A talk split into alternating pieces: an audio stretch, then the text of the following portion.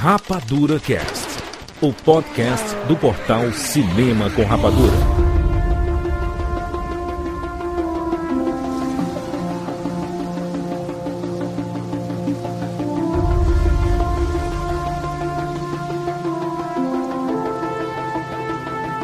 Seja bem-vindo, seres Rapadura em todo o Brasil. Está começando mais uma edição do Rapadura Cast. Eu sou Júlio de Filho e no programa de hoje nós vamos falar sobre Exterminador do Futuro 1, 2 e 3, entre aspas, Destino Sombrio. Estamos aqui com Tchak Siqueira, de Filho, we're back. Rogério Montanari, Eu e o Ricardo no mesmo podcast, melhor você fechar os comentários, já tô avisando, hein? olha só, de volta ao Rapadura Cast, Ricardo Rente, seja bem-vindo. Fala aí, rapadurianos. Rogério, come with me if you want to live. É nóis. tipo, ó, visualizem aquela- aquele aperto de mão lá do Predador, sabe? Pá! É, Aí. aí o son of a bitch. Ah, e o hate no, no hate. Olha só, Ricardo Rente aqui de volta, Rapadura Cast. Ricardo Rente que participou de algumas edições do Rapadura Cast, que fez comigo, né? O canal, o falecido, saudoso Canal 42, que ainda tá no Spotify, né? Glória. Tem muitas edições bonitas pra você ouvir aí. É, Ricardo Três anos, sem edições. voltou a fazer podcast e falando sobre cinema. É isso aí, seu Jurandir. Pois é, a gente fez aí o Canal 42, três anos de podcast, 118 edições. Saudades, né? vamos voltar, Ricardo. 108 edições. Vamos nada. Vamos nada. Ah, e, aí tô, é, e aí eu sempre quis fazer um podcast de cinema. Eu acho que é importante a gente tá pensando, saber as coisas, tá refletindo. Eu gosto muito de fazer isso, sempre gostei. Então eu encontrei um camarada meu aqui, o Alexandre, a gente grava ao vivo toda semana. A gente senta Aê. aqui, bem simples, cru, não tem música, quase não tem edição. Então quem quiser acompanhar aí, cinemou.com, você é muito bem-vindo. Valeu, Jura, pelo espaço. Cinemol, inclusive, você pode colocar no Spotify, né? Em todos os aplicativos aí, coloca Cinemol, é, que você vai encontrar e já assina aí pra você acompanhar o trabalho do Ricardo Rente, que inclusive tá não só no podcast, mas tá no YouTube, no Território Nerd, que você pode encontrar lá também. Muito fácil.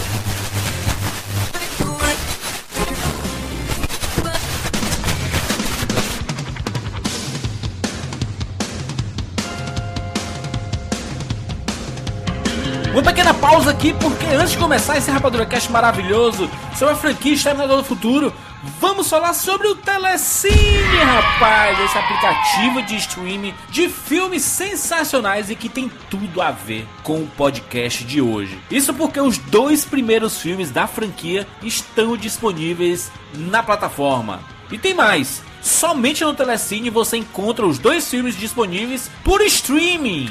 Pode procurar em qualquer outro lugar que você não vai encontrar. Então, clica aqui no link que tem na postagem desse podcast ou acessa telecine.com.br ou baixa o aplicativo na sua biblioteca de apps no seu celular, seja na Play Store no Android ou na Apple Store no iOS.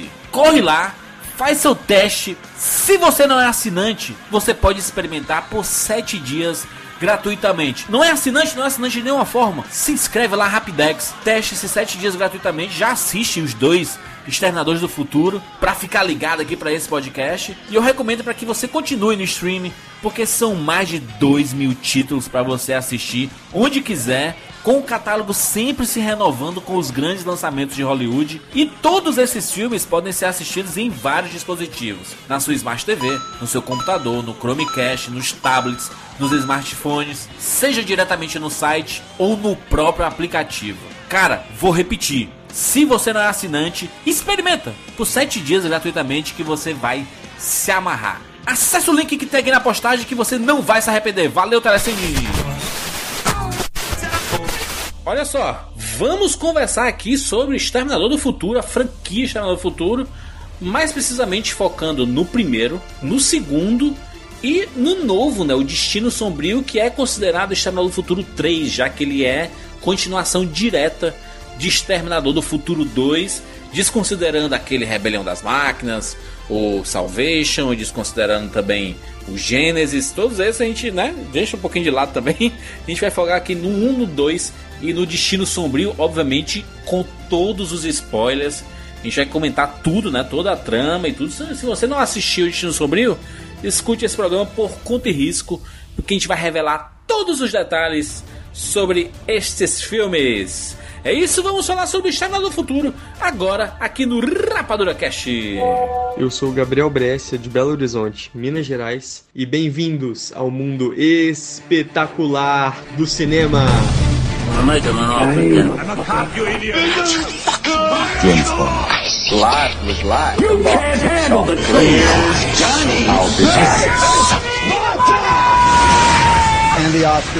Rapadura Cast.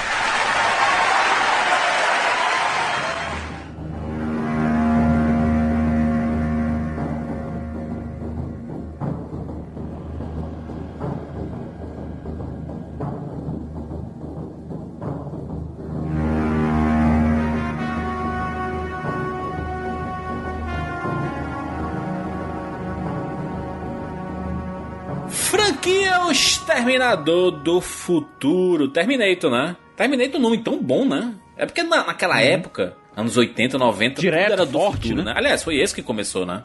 O Depois Exterminador do Futuro. veio o Exterminador do Futuro, depois veio De Volta para o Futuro, depois veio o Vingador do Futuro. Vingador do Futuro, é. O garoto do futuro que não tem nada do futuro. É. o, Vinga, Vinga- o Vingador do Futuro que tentou seguir, pegar ali a barba, né? A rebarba do É. Exterminador, né? Porque o nome original não tem nada a ver, né? Não tem nada a ver. Total Recall, né? O nome.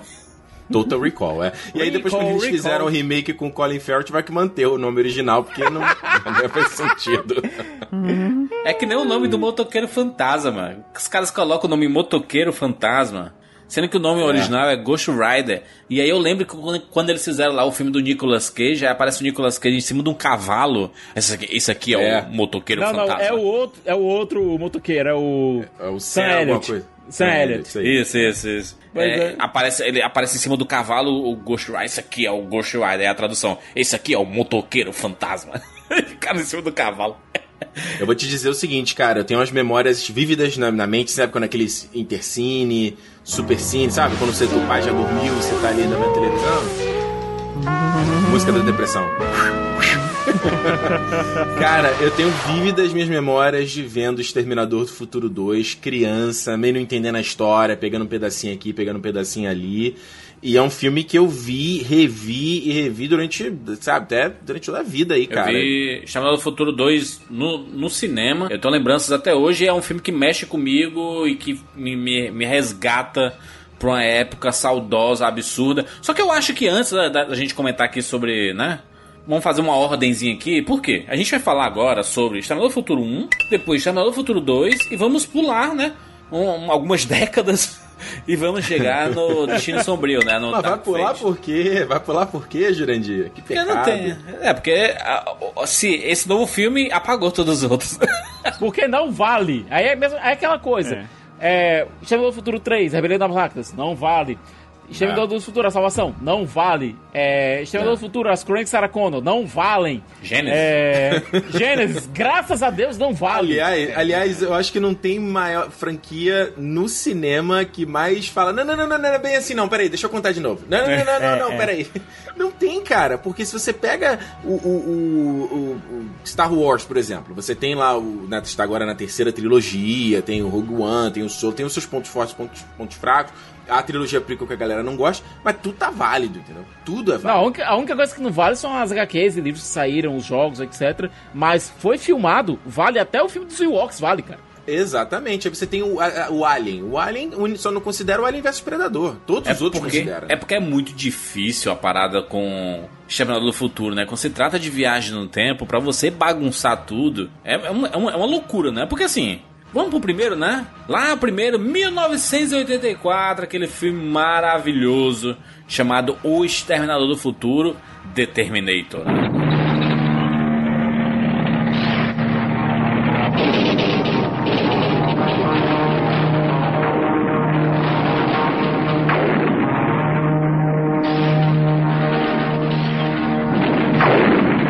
As máquinas ergueram-se das cinzas da explosão nuclear.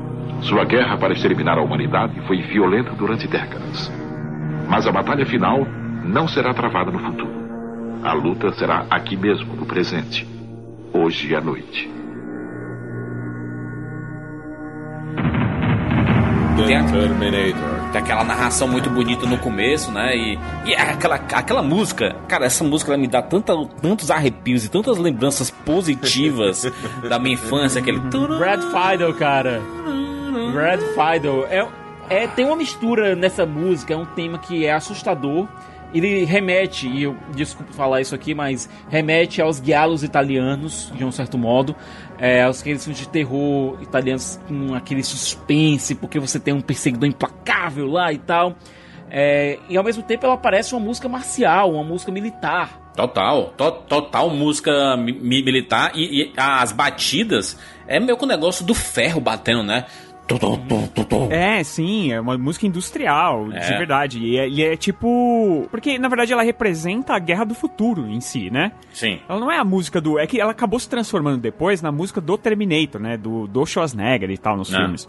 Até nos filmes é, não considerados aqui, é, sempre que ele aparece, tocava essa música e tal. Mas no primeiro filme, ela é a música da guerra, né? Ela é a música do começo do filme ali e tal, quando vão aparecendo as letrinhas e depois aparece o pezinho lá quebrando tudo. Exatamente, você vê o, o futuro, né? É engraçado porque ver em retrospecto esses filmes, o, a, a imagem que se tinha nos anos 80 do futuro era um futuro meio retrô, né? É que nem Star Wars, assim, né? Que é é, você assiste Star Wars Episódio 4 e você vê assim, caraca, naves espaciais, é um futuro retrô, porque era, o, era a, a imagem que eles tinham de futuro, né? Não tinha imagem tecnológica demais. O, até o tecnológico demais ele era retrô, né? Porque era feito nos anos 80, ah. né? Anos 70. Né? Mas é, mas é interessante isso que você falou, Jura, porque, porque é a visão que a galera tinha do futuro, né? Eu lembro, eu tava vendo os extras, por exemplo, do Blade Runner 2049, e o Denis Villeneuve, ele fala também sobre, porque você está vendo o Blade Runner no futuro, né? E ele fala, imagina que nessa terra aqui não existiu o Steve Jobs, entendeu? Então, é. a visão que as pessoas tinham do design não mudou. Ficou aquele mesmo design. Então, no caso, vocês estavam falando da música, a própria música reflete isso, o lance ali dos sintetizadores, né? Que era ali nos anos 80 o som do futuro também, feito por máquina e tal. Que obviamente foi evoluir com o que a gente tem hoje com música eletrônica, com hip hop misturada, né? E tal. Mas tudo começou lá com, com esses, esses né? Assim, é, é o do, do Predador, né? Predador tinha isso, né? Caraca, a trilha sonora do Predador. Muito foda. o, próprio, o, o próprio Sexta-feira 13, tu lembra que era. É. Ele tinha um negócio. Era tudo assim, né? E olha, é. se, a gente for, se a gente for pegar o Exterminador e colocar ele no básico, ele é basicamente um filme de perseguidor implacável. Você tem um cara aparentemente indestrutível é, com uma missão: é, acabar com a vida de uma pessoa. O, plo o plot do filme é esse: você tem um cara tentando destruir e outro tentando salvar. Sim, não, e sim, é, é mais um filme de terror do que uhum. um filme de ação, na verdade. É, o primeiro é. é. dizer. O primeiro é. Filme de foi terror. como um filme de terror mesmo, com um pouco de... Um pouco não, né? Com muita ficção científica. Mas ele é naquele esquema tipo Alien mesmo, assim, de ter o um monstro que vai sai matando e, e aí tem uma pessoa que tá fugindo e tal. E aí, só que a grande sacada de Exterminador do Futuro 1 é a, é, a, é a trama intrincada, aquela história do cara vir do futuro para proteger a mulher que ele vai engravidar e o cara que mandou ele pro passado, na verdade, era o filho dele. A própria Sarah Connor, no final do primeiro filme, ela, ela, ela pega o gravadorzinho, né, que ela quer gravar umas fitinhas pro John Connor, e ela fala assim, é, eu vou falar sobre seu pai, mas será que eu falo sobre ele? Porque é muito doido imaginar isso, né? Porque se ele não. Se, se eu falar isso pra você, talvez no futuro você não mande ele pro passado e aí interfira é. alguma coisa. E se você não mandar ele pro passado, você não vai nascer. Eu devo lhe falar sobre seu pai?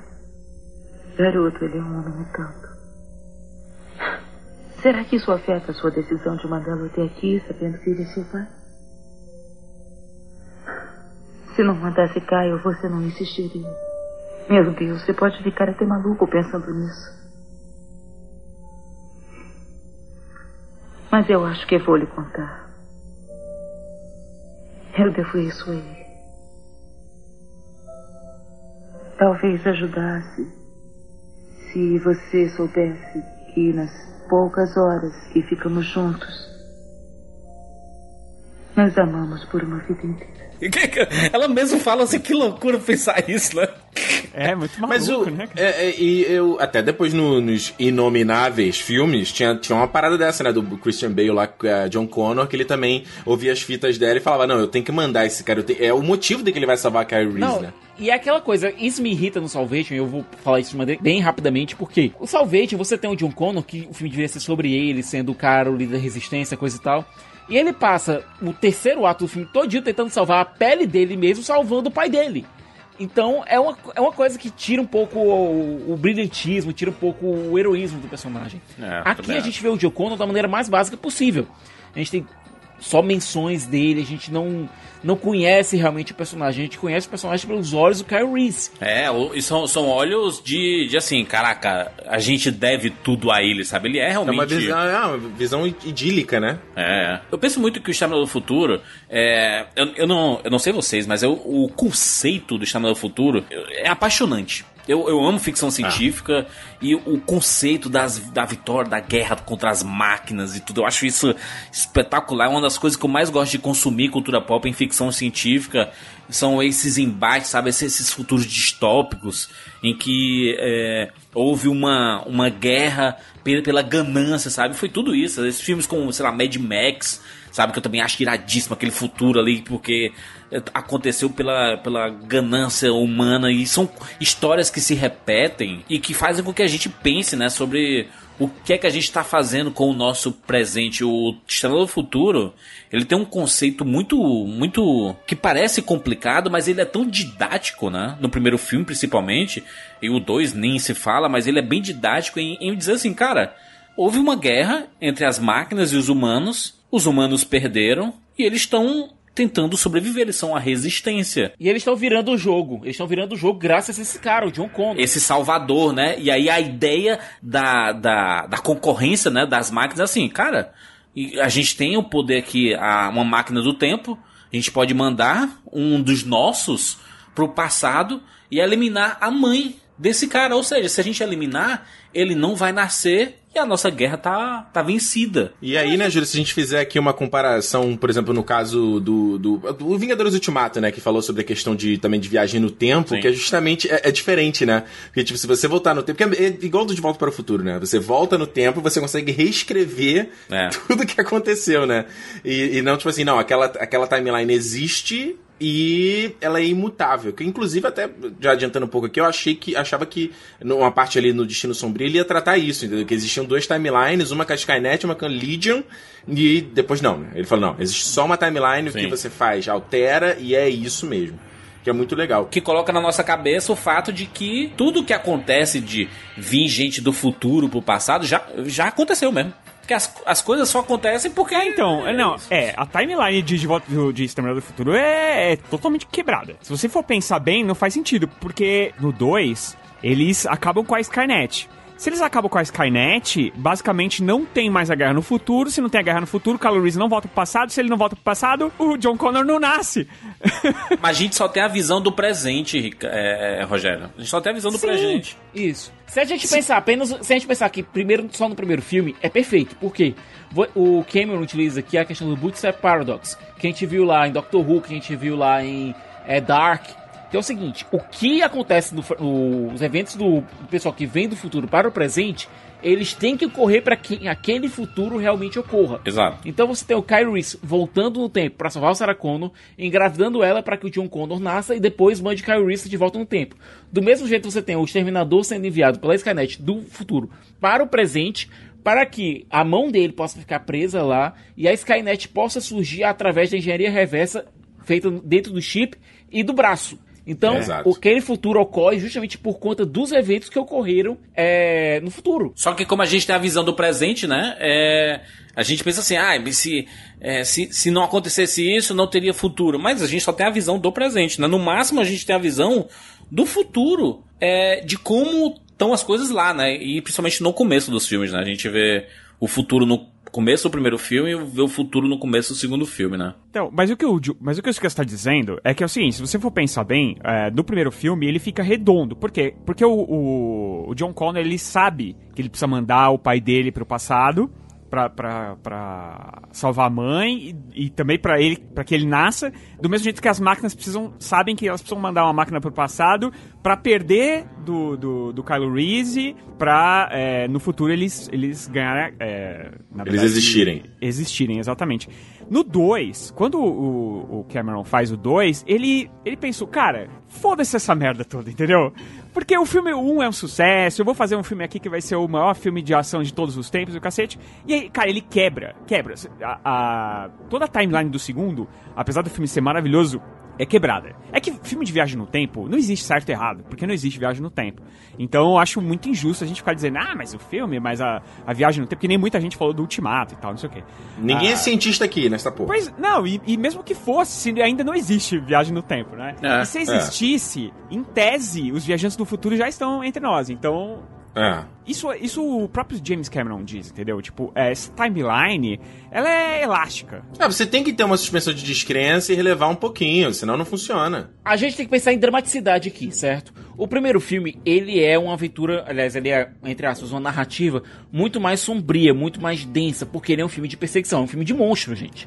É basicamente você tem um monstro perseguindo os heróis para tentar alcançar o objetivo dele, que é a, vitória, a vitória da raça monstruosa dele. Se a gente pensar nisso, é um, é um, conto, um conto bem mais depressivo.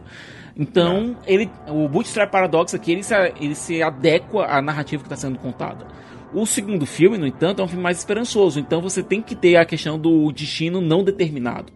Porque se você coloca uma questão de destino determinado, os heróis vão ter que passar por aquele futuro absolutamente distópico para que possam alcançar uma vitória num mundo que talvez não seja o ideal de se viver. É, se, não, e se, e se, se eles colocam o futuro é, definido, pra que, que tem filme então, né? Se você já sabe o que vai acontecer tudo, não tem por que você. Exatamente. É... Você perde completamente uh, o elemento surpresa. Se você já sabe como aquilo vai acontecer, se você tá dando um, um indeterminismo daquilo, porque no primeiro você descobre o indeterminismo final. Então, esse, é, essa parte de futuro imutável ela acontece como um plot twist no final. Então, faz sentido. Agora, você começar um segundo filme com esse determinismo, você acaba com a dramaticidade. Coisa que, aliás, a própria é, campanha publicitária do filme já tentou fazer, mas isso eu vou chegar em outro, é, em outro momento. E, e, e, outra, Siqueira, o fato do, do Kyle Reese ele ter vindo do futuro pro presente, é, pro passado dele, né? E o presente do que a gente tá, tá assistindo, no caso, é, não, não invalida, porque as coisas só vão mudar exatamente no final do 2, né? E é onde acaba a franquia, em tese, né? Não tem mais mas nada é, ali. Mas olha, vamos pegar aqui o primeiro filme. No primeiro filme você tem uma Sarah Connor completamente assustada. É, você tem uma. É uma garçonete, é uma moça comum que não sabia como lidar com aquela situação. E tava vindo o Kyle Reese olhando para ela com um, um, jeito como se ela fosse a pessoa mais importante do mundo. Quando ela era apenas uma garota comum vivendo a vida comum. Ela, ela saía pra né? balada, né? é, sai pra balada, tinha conversas com. É, conversas frívolas com a colega de quarto, é, tinha um namorado que não prestava, sabe? Era uma moça absolutamente comum, vivia uma existência ordinária. É, até que aconteceu aquele evento que fez com que o Reese olhasse para ela como se fosse a pessoa mais importante do mundo e ela assumiu esse papel de, de esse destino, essa essa carga nos ombros de ter que segurar a barra e criar o cara que ia salvar o planeta. Então você tem essa situação, você tem um, um arco narrativo com a Sarah Connor, que aliás a Linda Hamilton trabalha muito bem, ela transforma a Sarah numa numa garota que, numa, que você pode encontrar em qualquer esquina e você vê essa garota normal tendo que lidar com essa situação normal. E, e, você vê a evolução dela também, né? Quando chega perto do final do filme, ela já tá mais, né? Ah, o final é ela e o T-800 sozinha, né? É, são só eles dois ali na fábrica e tal. E, e é legal porque ela consegue dar um cabo dele e, e, e, isso que vocês falaram, né, é muito interessante, porque eu, esse filme lembra um pouco encurralado do Spielberg, né? Que ele é muito. Ele é bem linear, ele é bem é, é, a, a, história é muito simples, o que dá complexidade é esse background mesmo do, do, do, passado, a viagem no tempo e tal. Mas a história em si do filme, né? É um cara perseguindo outro, eles vão fugindo, vão pro hotel ali, fazer uma parada, e aí depois tem a perseguição final de carro e acabou. Então, é legal no final mesmo, e acho que esse que é o, o grande brilhante do, do, no caso do Exterminador do Futuro 2, que pra mim, um dos top, top 10 filmes da vida, assim, é porque essa, essa, essa, essa quebrada de expectativa, né? Porque é um filme não, muito diferente em estrutura, muito diferente. A Sarah Connor é diferente pra caramba, é outra personagem, basicamente, e ele pega essa, essa ponta solta que eu não sei se. Eu, eu duvido que o, o, James Cameron tava já pensando em sequência quando ele fez. Ah, entendeu? não. Ah, vou deixar o bracinho ali, entendeu? Não, entendeu? O filme foi feito com um orçamentozinho minúsculo. É fez é. sucesso e o James Cameron já, literalmente, terminou Terminator, ele já foi. Não, terminou Terminator, oi, oi. É, já foi direto pra Aliens 2, sabe? É, o cara fazer outra então, coisa. Mas, mas assim, o, o primeiro Exterminador do Futuro Eu, eu, eu, não acho que ele tem essa simplicidade toda, não, cara. Tem aquela cena da delegacia é? que ele entra e vai destruindo tudo tem muitas perseguições de carro, sabe? Eu, eu não sei se não, era não é, tão não é, não é simplicidade. Não, Juras, não é simplicidade na, na, na feitura do filme. Ele é sim, simples no, na história, entendeu? O Olha, conceito dele, esse né? ponto aqui. É, os Sim. pontos que eles vão fazer não é como se a história fosse complexa e tudo que vai acontecendo ali. Ele é um filme de perseguição, entendeu? Então, você tem um evento ali no começo e ele, ele né, você vê as consequências, as coisas acontecendo em cadeia. Então, não é como se ali no tivesse um plot twist lá. Acho que tem só no final, quando o Kyle, Kyle Reese revela o negócio lá do. Quando eles têm o sexo ali e tudo mais, mas é só isso também, entendeu? Então é, não é sobre. Não é, não, é, não, é, não é que o filme é simples de como ele foi feito. Não, o filme é super Sim. bem produzido. Só que ele, com estrutura, ele é muito simples. É e o... não tem nada nenhum demérito, não, gente. É, demérito pode haver. É, se você assistir os créditos do filme, você vai ver que ele tem um. É, em reconhecimento aos trabalhos de Harlan Ellison, certo? Quem é esse cara? É, bom, é um escritor de ficção científica que é, basicamente trabalhou com é, Outer Limits, esse tipo de situação. E o próprio James Cameron disse que bebeu muito de Outer Limits em entrevistas que depois foram, é, entre aspas, muitas aspas, aspas aqui, censuradas. E depois a gente veio a narrativa clássica de que não, eu tive a ideia do Exterminador num sonho febril que eu tive e tal. Só que, para evitar o processo, depois que o Harlan Edison pegou o script nas mãos depois de muito trabalho para conseguir esse script e viu, cara, isso aqui parece, parece duas histórias que eu escrevi: Soldado e Demônio com a mão de vidro. Então, houve um comprometimento, o, Cameron, o Cameron pagou uma quantiazinha pro Harlan Ellison e foi colocado esse crédito dele no final, é, reconhecendo os trabalhos anteriores dele. Então, é aquela coisa. É, existe aí ainda uma polêmica pequenininha, mas existe em relação a a criação do, da própria franquia, né? Acho que um grande acerto da franquia Exterminador do Futuro, principalmente do, do primeiro, é você pegar o Arnold Schwarzenegger, que, ok, não, ainda não era, né, um, o grande ator, já tinha feito Conan, né? Do, dois filmes do Conan, inclusive. Eles, ele, o James Cameron falou, cara, vou colocar esse cara como o vilão. E aí você, quando coloca Arnold Schwarzenegger como vilão, e para fazer um ciborgue, né, que pouco vai falar e ele tem que falar de forma robótica, foi uma escolha maravilhosa, porque o Schwarzenegger nunca foi esses grandes, né, grande atorzão que vai entregar. Ah, achei que você falou grande ator, você tava falando que ele era um cara grande, de fato, né, era Mr. Olympia e tal. Ele né? era mesmo. Na época a capacidade a capacidade linguística dele realmente deixava um pouco a desejar.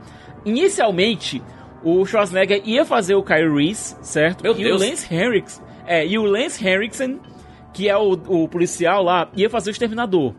Só que aí o Cameron percebeu que faria muito mais sentido botar o Schwarzenegger como se fosse o perseguidor implacável. Colocou o Michael Biehn, que era tinha um jeito meio galante, tinha um jeito meio de soldado, tinha um jeito que realmente poderia ter química com a Linda Hamilton. Michael Biehn era o Mark, é uma mistura de Mark Hamill aí, né? Parecia o Luke Skywalker, bichinho, né? Cara, tinha um jeito de galã, ele tinha um jeito realmente de conseguir fazer um herói de ação e também tem uma química com a com a Linda Hamilton que funcionava. E botou o Lance Henriksen pra um papel secundário lá como policial lá, que é morto. Pô, mas o Michael B também, ele tem, tem um... Eu revi, né, o, Estado do Futuro 1 agora... E, caraca, ele, ele é brabíssimo, né? Ele uhum. dá uns gritos assim. É porque ele, ele tem tanto medo do que pode acontecer com a Linda Hamilton, com, com a Sarah Connor, né? Que ele foi em, com a missão de protegê-la e tudo mais. Que o cara é grosseiríssimo, na verdade, né? Vem comigo se você quer viver.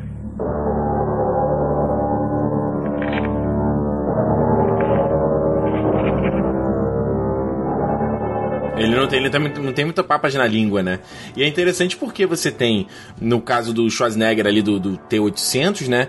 Que ele vai. Tu tá vendo esse cara implacável, perseguindo a Sarah Connor. Tá muito claro qual é o papel dele ali na história inteira, até aquela cena toda na boate, quando você realmente tem o primeiro é. embate entre eles. Mas é que você parar pra pensar o seguinte: é, você tem a limitação da tecnologia também, né? Você não vai ter as mesmas armas que você tinha no futuro para enfrentar essa criatura. Sim. Só que a criatura, mesmo sem essas armas, ela ainda é sinistra pra caramba. E ela te, te, te partir no meio, entendeu? Então, porra, o cara, é, eu, eu, acho legal o senso de urgência que ele tem assim, porque a Sarah Connor no começo ela tá, né? Ela tá ali, ai, não, não sei, ai, não sei o que tá acontecendo, ai, vamos Mas é porque ela realmente não sabe, né? Porra. Pô, imagina isso. O cara aparece na tua frente aí com roupa de mendigo, porque ele roubou a roupa do mendigo, não sei se Sim, é. E falou, ah, eu sou do futuro, vim te salvar. Sai fora, maluco. Dá um fora daqui. Os exterminadores são unidades de infiltração. Parte homem, parte máquina. Por dentro tem uma estrutura feita de uma superliga, controlada por um microcomputador totalmente blindado, muito resistente. Mas por fora é como se fosse ser humano. Carne, pele, cabelo, sangue, desenvolvidos para os ciborgues. Reese, eu não sei o que você quer de mim. Preste atenção. Agora vou esconder esse carro.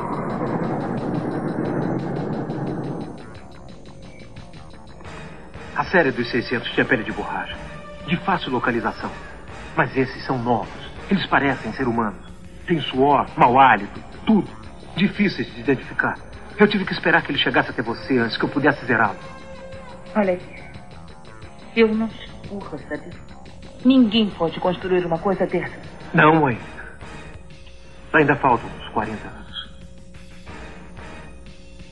Quer dizer que eles vêm do futuro? É, de um possível futuro. Não conheço o desenvolvimento tecnológico atual. Ah. Então você também veio do futuro, certo? Certo. Você. Os ciborgues não sentem dor. Eu sim. Aí é tipo dois, dois termos, né? Eu vim do futuro te salvar, com o olho tremendo e depois. Eu vim do futuro te salvar. Não, e ele olhando pro tempo, olhando a foto dela e tudo assim.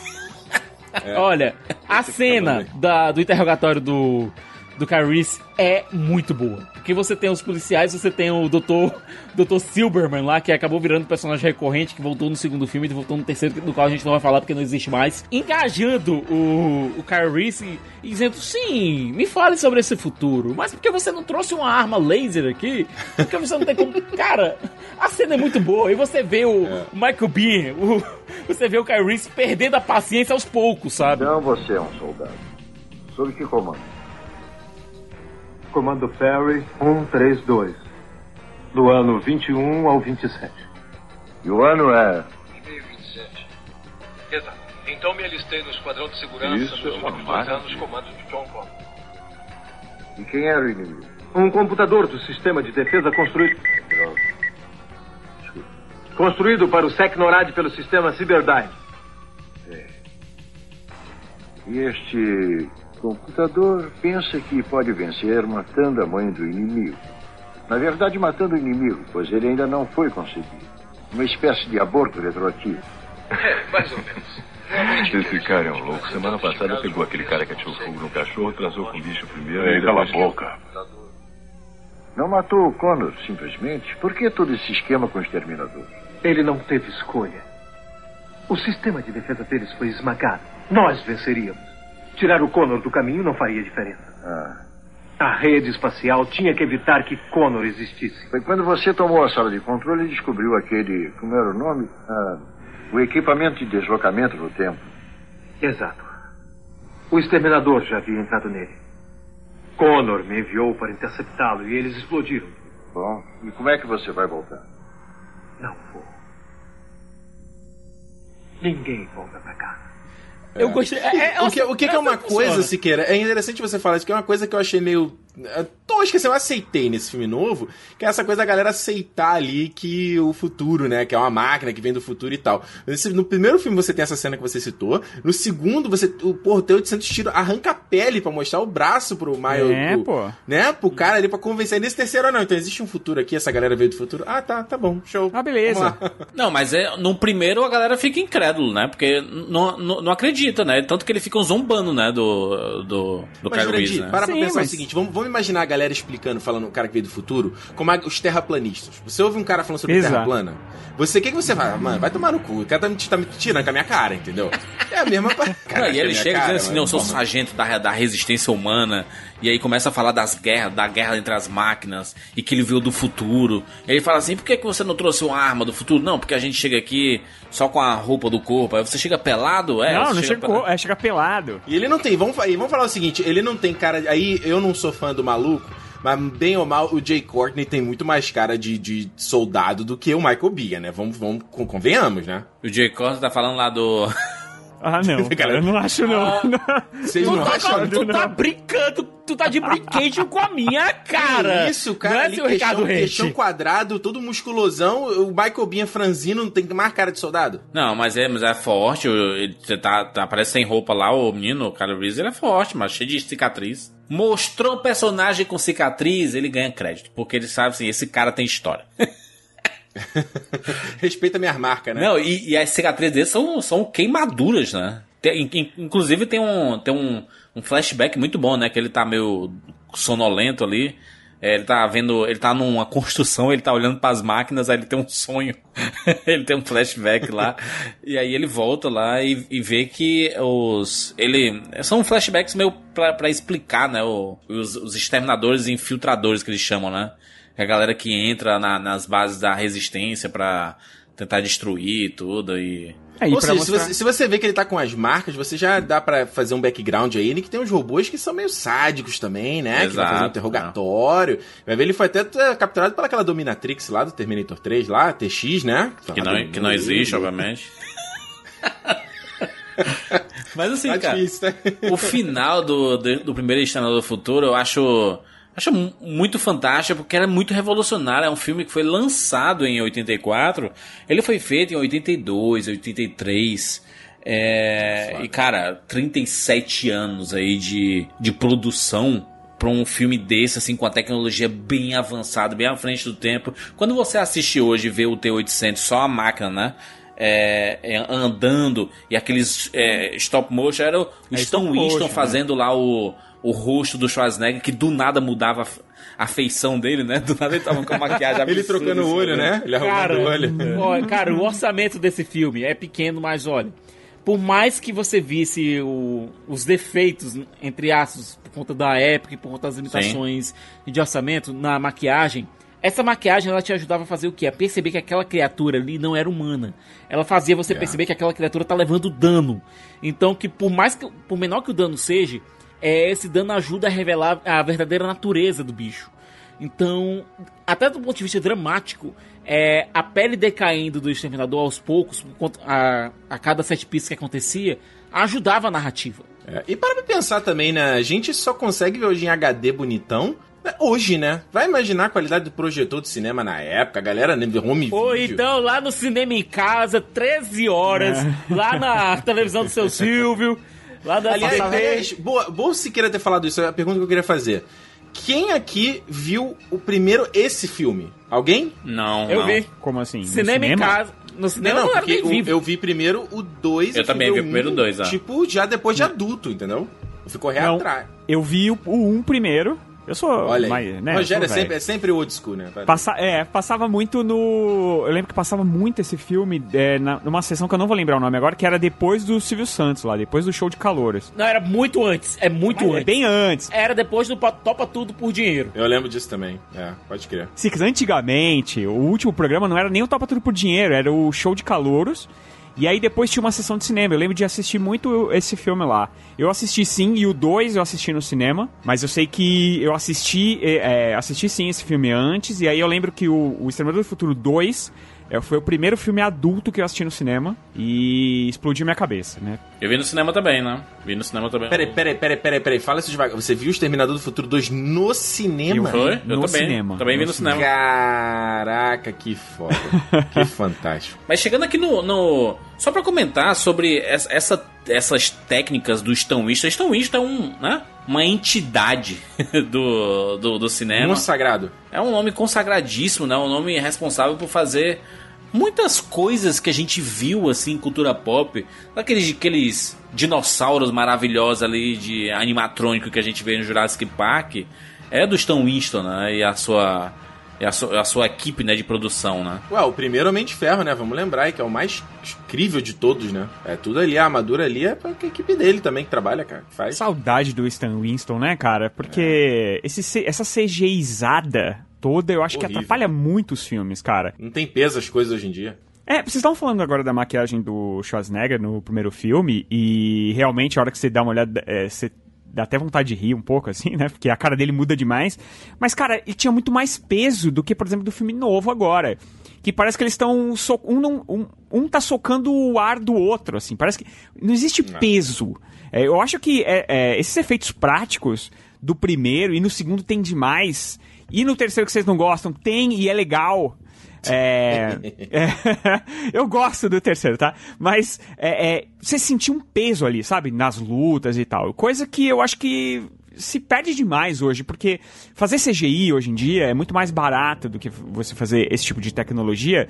E não existe, acho que não deve existir mais as mentes tão criativas como a do Stan Winston. Pelo menos deve existir, mas não são tão exploradas que nem era antigamente, entendeu? Winston que faleceu ali em 2008 e foi o dos últimos trabalhos dele foi exatamente com Homem de Ferro e Avatar um ano depois que ele estava trabalhando em muitas coisas de Avatar, mas ele acabou falecendo antes do lançamento do, do filme. É, Stan Winston era um- uma entidade é, quando a gente via, sei lá, é, uma, uma, da- da- dos impactos pra mim, revendo aqui Exterminador do Futuro 1, foi que quando tem aquela batida do carro, e aí o, o Terminator foge, né, o T-800, e você vê que ele tá mancando, ele tá fudidaço, eu sei assim, caraca, esse ser, ele é destrutível, a gente consegue matar ele.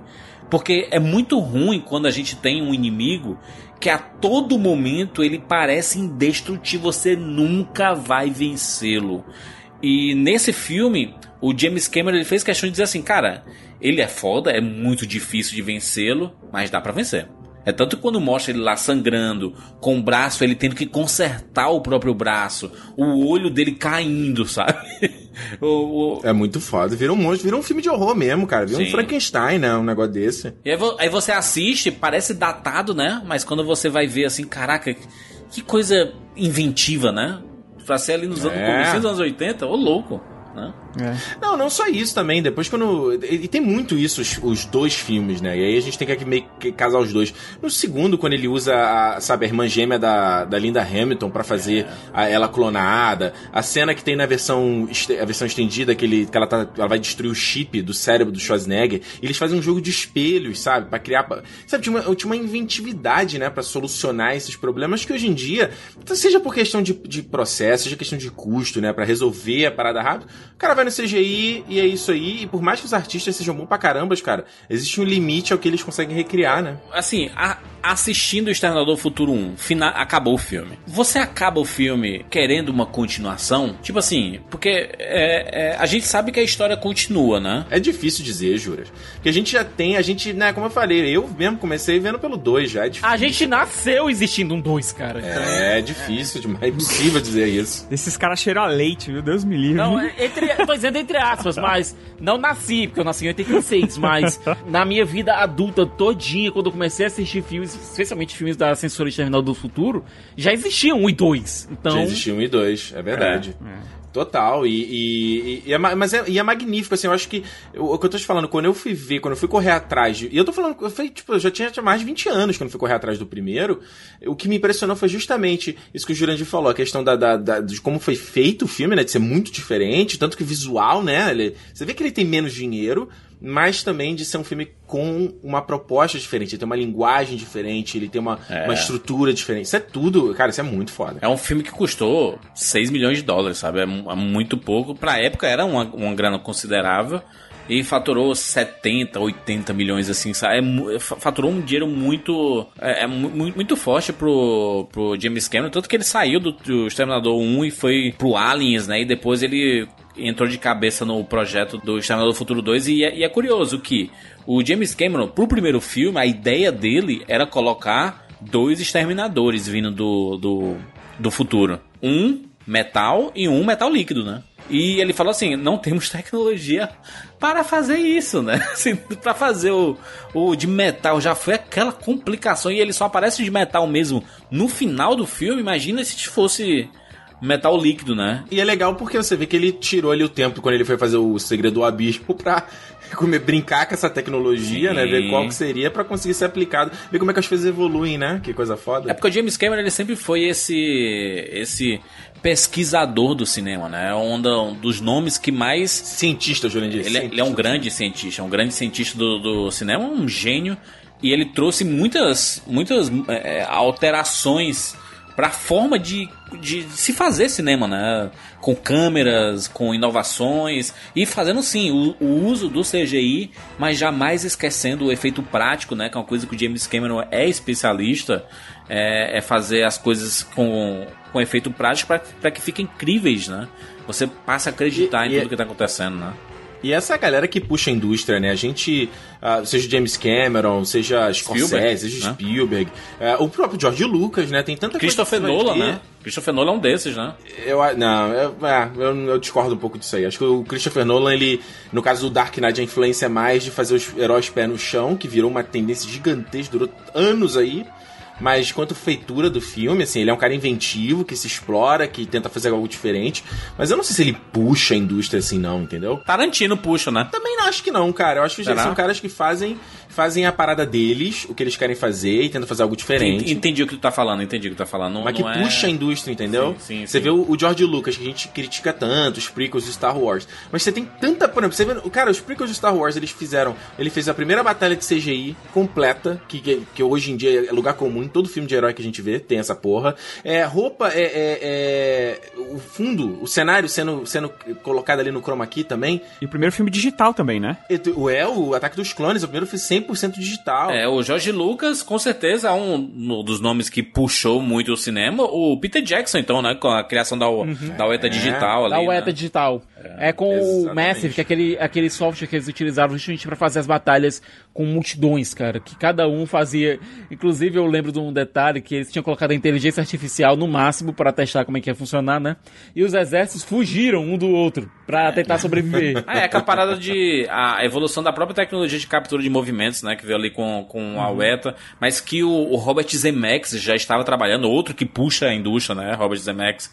Que não é muito lembrado assim, sabe? mas ele é muito foda. A loucura é você ver, por exemplo, o Lanterna Verde, que a gente critica tanto quando teve a roupa de CGI do, do Lanterna, né? Ele zoou pra caralho. Hoje em dia, todos esses caras, tudo é roupa digital o tempo todo. É. Homem-Aranha. O Homem-Aranha é todo digital, cara. Todo digital, cara. É uma loucura. É que agora é bem feito, né?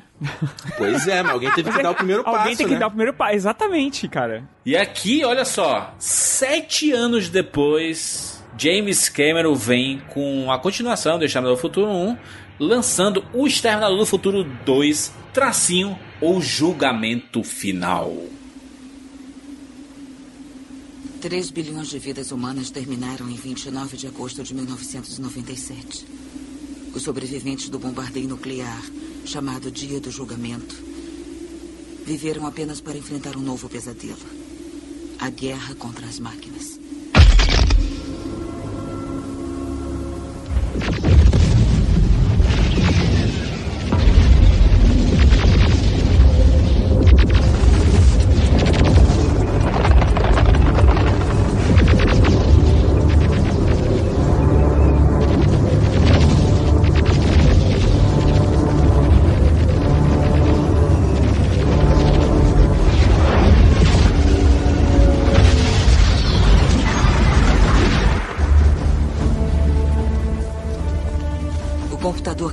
As máquinas, o Skynet, enviou dois exterminadores de volta no tempo. A missão? Destruir o líder da resistência humana, John Connor, meu filho. O primeiro exterminador foi programado para me matar no ano de 1984, antes de John nascer. Falhou. O segundo foi enviado para eliminar John quando ele ainda era uma criança.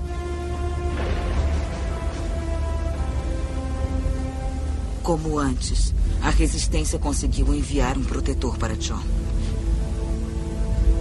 Era apenas uma questão de qual dos dois chegaria a John primeiro.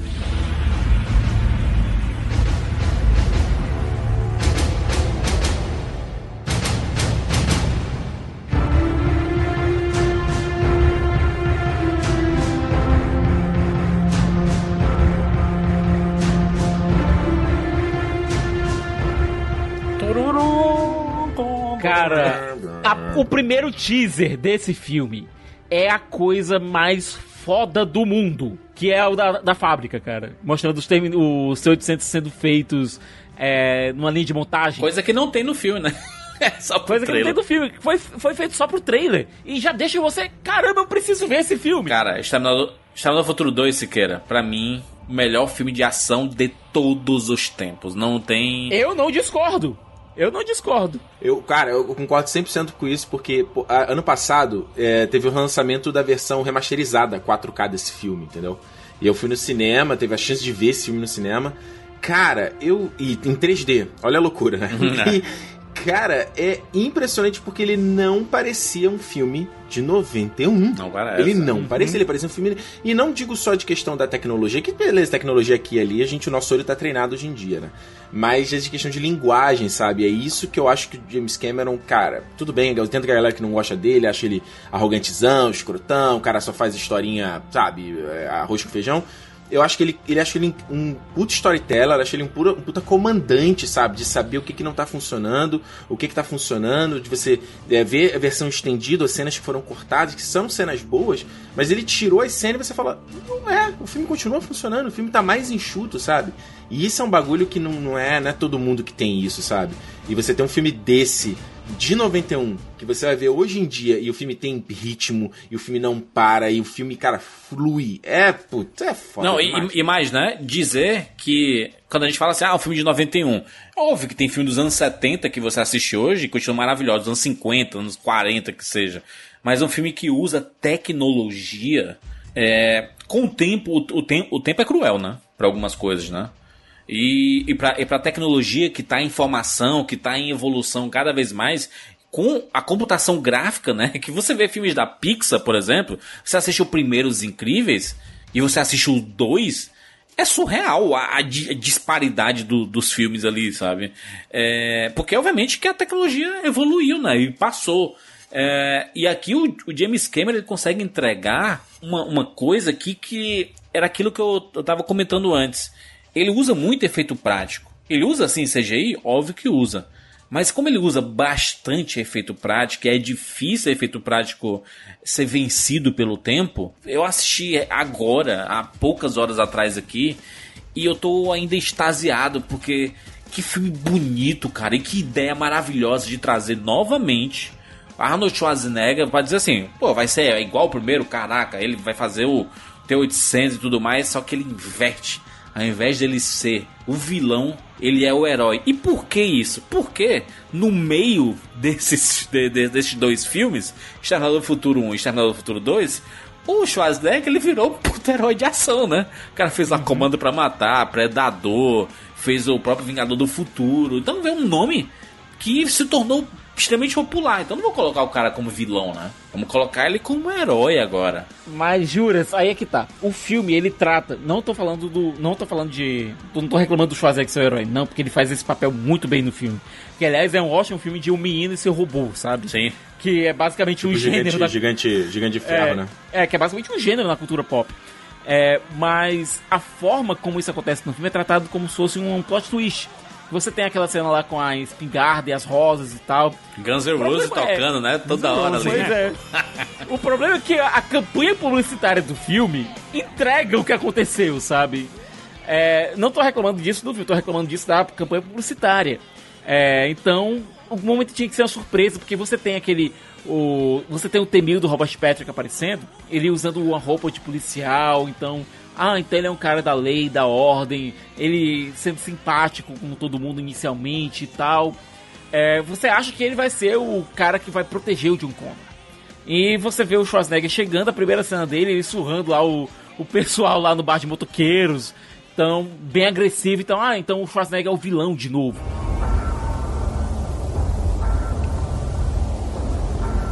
Prioridade adquirir transporte. Classificar avaliação. Transportes motorizados. O curral aberto.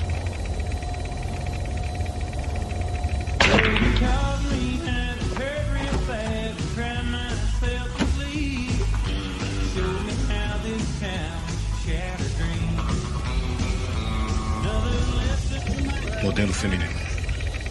Procurar tamanho adequado. Modelo feminino.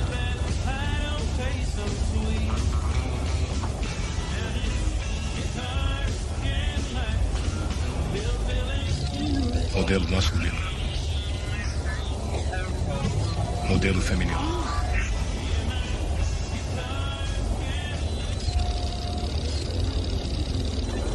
Ajustar busca de tamanho. Serve. Quero suas roupas, suas botas e a motocicleta.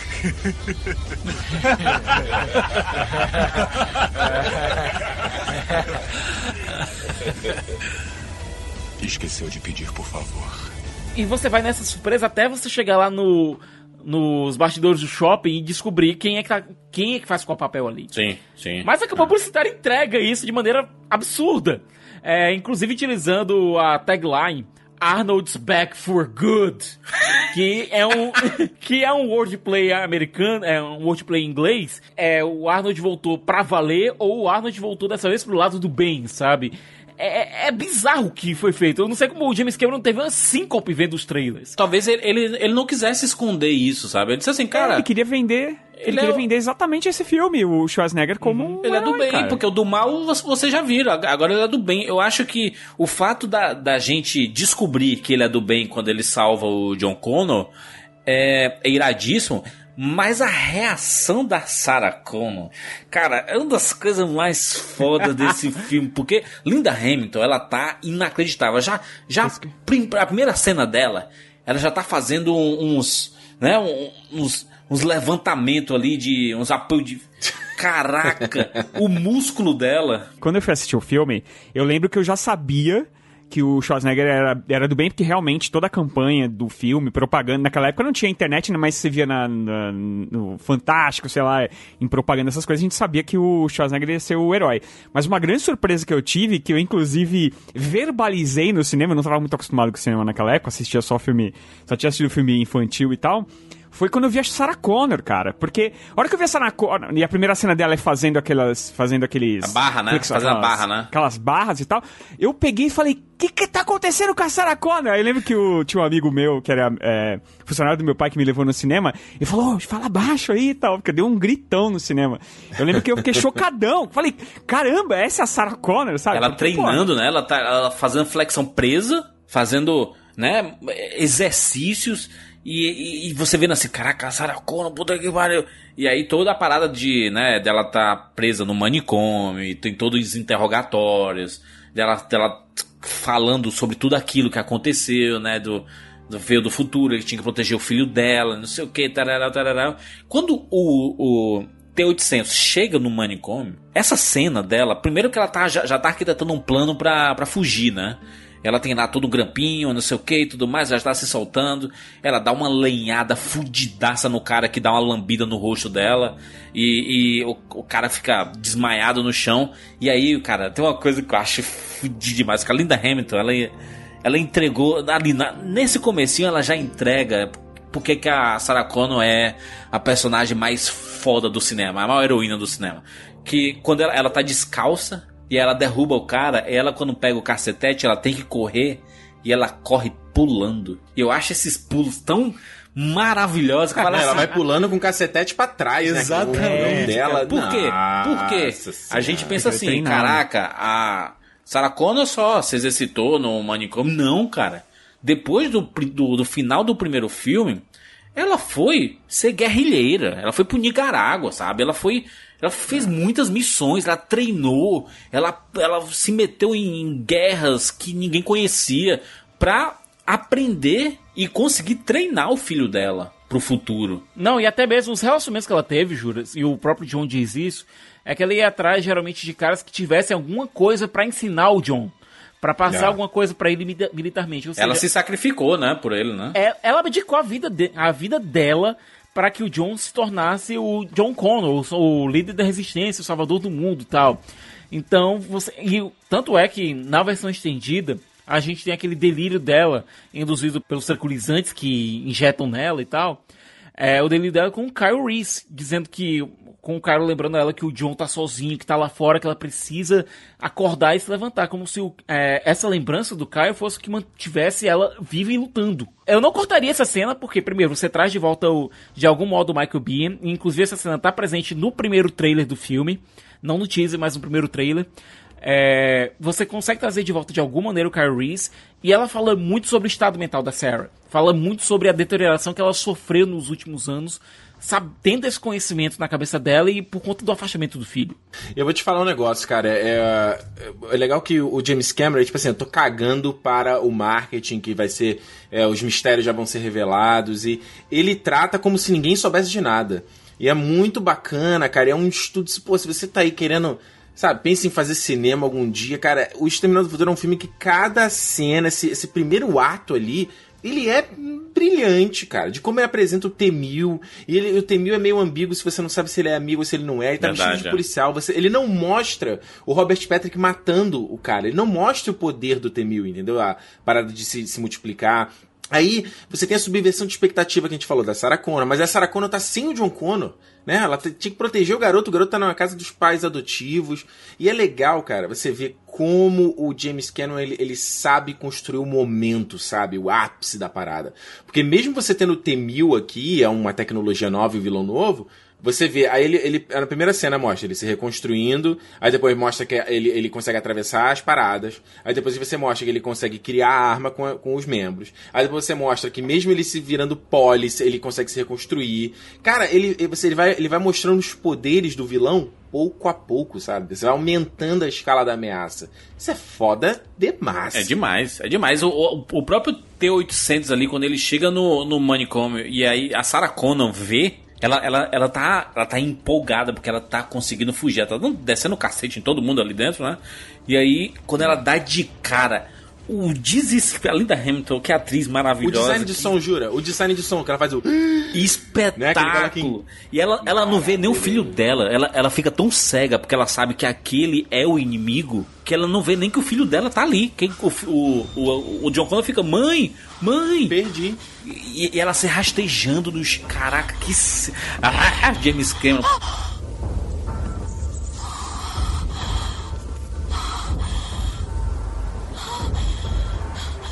Não! Não! Não! Mãe, espere! Mãe!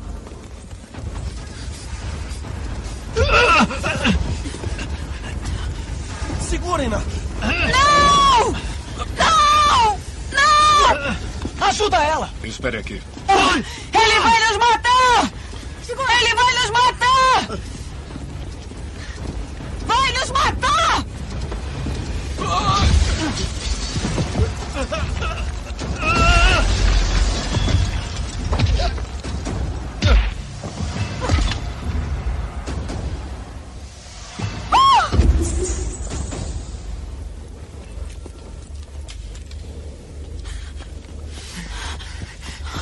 Mãe, você está bem? Mãe!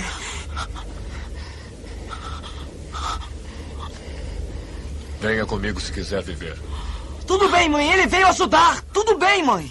Puta que pariu, que filme. Na hora que bate o trauma. Não, primeiro porque ela já sabia que o Terminator tinha voltado. Porque aparecem os policiais lá e pedem para ela eh, identificar o cara e tal. Depois que viram é, depois que acontece a cena no shopping. Que aliás, a cena do shopping leva pra uma perseguição que não envelheceu de maneira nenhuma. Caraca. Que é aquela da moto contra o caminhão. Siqueira, que, que Cadê ah, os aplausos pra essa cena aí? Pelo amor de Deus, essa cena. Nossa cena. Essa cena é, é aquela que eu tava falando, Ricardo. Efeito prático 100% ali, hein? Que coisa maravilhosa aquele caminhão, aquela moto. Tem uma reprodução dessa cena em basicamente todos os outros filmes de Exterminador do Futuro, né? Uhum, Nenhuma chega perto dessa. Nenhuma, nenhuma. Nenhuma. Porque ela é muito, ela é muito física. Ela é uma cena muito física. Meu, tem pedaço de carro voando para tudo quanto é canto. E a, e a solução que eles encontraram para não ser uma cena já era um filme super caro pra época, mas para não ser proibitivo, eles conseguiram criar essa ideia de colocar dentro do esgoto, sabe? Então, uhum. cara, é brilhante. Essa cena é brilhante. Apesar de dar pra ver os, os dublês vários momentos. Sim, sim. Cena, né? Você consegue ver vários momentos do. Não, aquela, é aquela coisa. Na época, quando você não tinha é, o HD, quando você não tinha 4K, você não tinha pause, você não via. Você só pode via ser, o Schwarzenegger lá. É, suspensão de descrença, descrença, né, cara? Suspensão de é, Não, e, e, se queira, quando o caminhão cai no esgoto, você pensa assim, cara, como é que esse caminhão vai cair no esgoto e ele vai continuar em pé, né? E aí, inteiro, quer dizer. E aí, quando ele cai no esgoto, você vê que ele se traçalha. É um negócio real, bicho, Cara, é- o negócio. É incrível. É perfeito. Isso é uma coisa que, que eu não quero nem. Parece que eu tô criticando o, o filme novo, porque eu gostei do filme novo. Mas é uma coisa que falta, que a gente já falou da coisa do CGI, que eu acho que o James Cameron ele, ele coloca muito questão de escala, sabe? De É. peso das coisas, É, sabe? Você verdade. consegue sentir o metal vindo e plá, plá, plá, plá, quebrando. Enquanto nesse novo aqui tem todo uma, uma- um set piece que é muito maior, né? Que tá até no trailer, que é a parte ali da sequência do avião. Que tem hora que eu tô assim, é, tu, tu para de sentir, sabe? Tu É para de verdade, sentir. é verdade. Você consegue perceber todo o fundo verde. Você consegue perceber to- que tudo ali não está acontecendo de verdade, né? Que são, que são, ah, tem até tem momentos, inclusive, que são bonecões mesmo de CGI, né? E eu acho que é difícil até você se relacionar, sabe, ô, ô, Rogério? Eu acho que é difícil você sentir o que tá acontecendo. Você vê que mesmo quando o, o, o James Cameron vai fazer o Titanic, sabe? Ele tá sempre colocando situações que você consegue se projetar na parada. O Avatar, mesma coisa. A porradaria no final do, lá do Quaritch com o Jake é... Mano, você é factível, é no futuro, é alienígena, espacial. Não, mas você completamente consegue, consegue se relacionar com a situação. Então, isso acho que é o que dá o grande mérito, sabe, de um filme como esse, porque você. Ele, ele, é, ele é muito pequeno, é perseguição, é o cara depois no final embate na, na, na- na usina lá de novo, sabe? E você. E, e- e o cara.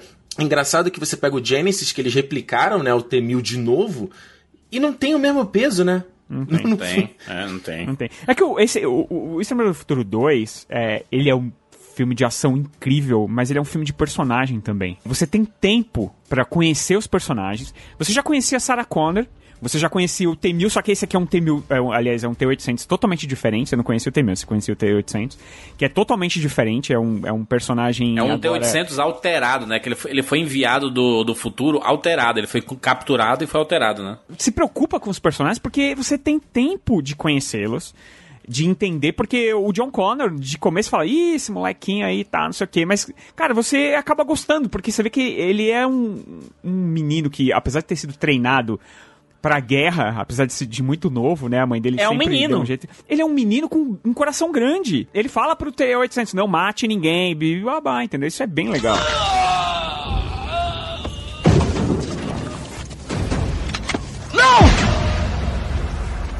Abaixa essa arma! Abaixa! Sai fora! Vambora, cara! Esse cara é louco!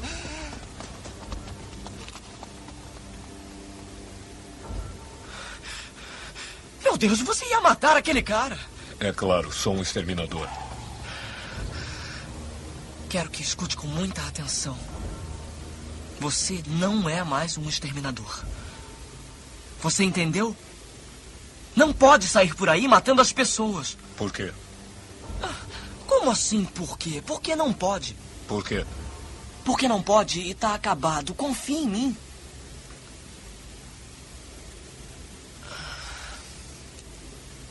Olha, eu vou buscar a minha mãe. E eu ordeno que você me ajude. Não, você tem uma cena pequena, Rogério, que é quando tá tendo a reunião lá na casa do Miles Dyson e eles vão começar a fazer aquelas discussões e o Ah, é T-800 foda. vai tirar o braço. Ele pega o Danny e tira da sala. Diz, É, "Danny, pra ele não mostrar o. Quer me, mostrar, é, me mostra os brinquedos, né? É muito. cara, Cara, vamos falar, Connor. Eduardo Furlong, que acerto, né, cara? Puta Eu assisti desse filme lá em 91. Eu queria ser o John Connor. Eu queria ser Todos esse, nós. esse pivetinho Todos nós. com aquela motinha lá, com aquele microsystem dele, sabe? Descoladíssimo e tudo mais. E ele é um moleque descolado. Tanto que ele ensina as gírias pro, pro T-800. É, e, e ele traz a- o lado do humano e colocar esse menino como a orelha do negócio também, né, Pra apresentar as coisas, né, e, e ele explicar tudo. E o jeito que o T800 trata ele no começo é muito bom, porque ele é praticamente um menino assim, vamos, vamos, vamos. Ele empuxa o menino do nada, sabe? Ele, e, e a reação do Eda Fulong, como John Connor, é muito genuína, é um pivete. É um pivete com um robô gigante. É o que o Siqueira falou, exatamente. Essa linguagem, né? Muito de mangá, isso, né? De você ter o amigo que é o brutão e o garoto que é o menorzinho. Você tem, pô, você vai pegar um monte de história que, que em mangá, que é assim, né? Pokémon é um tipo de história que é assim. É, o monstrão, é. Robô gigante, você tem. Robô gigante, Metabots, é, Digimon, tudo é essa mesma. Eu tô só falando dos, dos animes aqui. Não, não, mas, é, mas é aquela coisa, é, uma, é um trade clássico da ficção científica. Você tem a história do menino e o robô. É, do menino e a, o seu alienígena, um alienígena, que eles ficam amigos e tal. É quase algo que a gente vê, a gente pode remeter lá e desculpe, pelo amor de Deus, pela insensibilidade de falar isso, mas você pode voltar lá pra Robson, Robson Crusoe sexta-feira, sabe? É, essa amizade entre o, o novato naquele ambiente e a pessoa mais experiente que tá explicando aquilo ali, cara, é, é clássico da ficção. E nesse caso você tem a ingenuidade de um garoto e uma máquina implacável que é transformada num protetor. Tem um diálogo que a Sarah fala o seguinte: é, os, os terminadores eles fazem, eles são programados para cumprir aquela missão e o fazem da maneira mais implacável possível. No caso do desse T-800, a missão dele era proteger o John Connor. E ao contrário de outros outras figuras paternas que ele teve, esse exterminador nunca vai desistir da missão dele, que é, é de proteger o John Connor. Até o final. Combinado com o que a gente viu na versão estendida, do aprendizado do exterminador ter ficado liberado, que ele tinha lá um, uma proteçãozinha que depois eles tiram e ele começa a aprender, a, começa a absorver mais.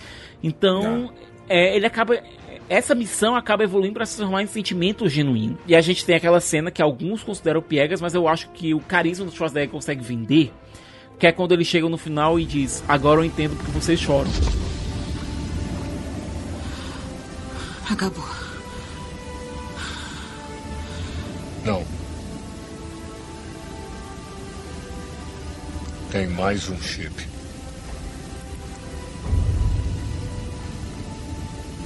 E também precisa ser destruído.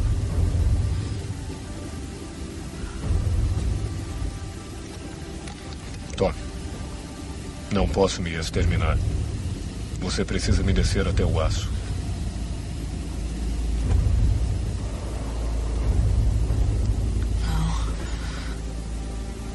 Não. Sinto não! muito, John. Sinto muito. Não, vai ficar tudo bem. Fique com a gente, por favor. Preciso ir embora. Não, não faça isso, por favor, não vá. Preciso ir embora, John. Não! Espere, espere! Não precisa fazer isso! Sinto muito. Não faz isso, por favor, não vai! Isso precisa terminar aqui. Eu ordeno que não vá! Eu ordeno que não vá! Eu ordeno que não vá!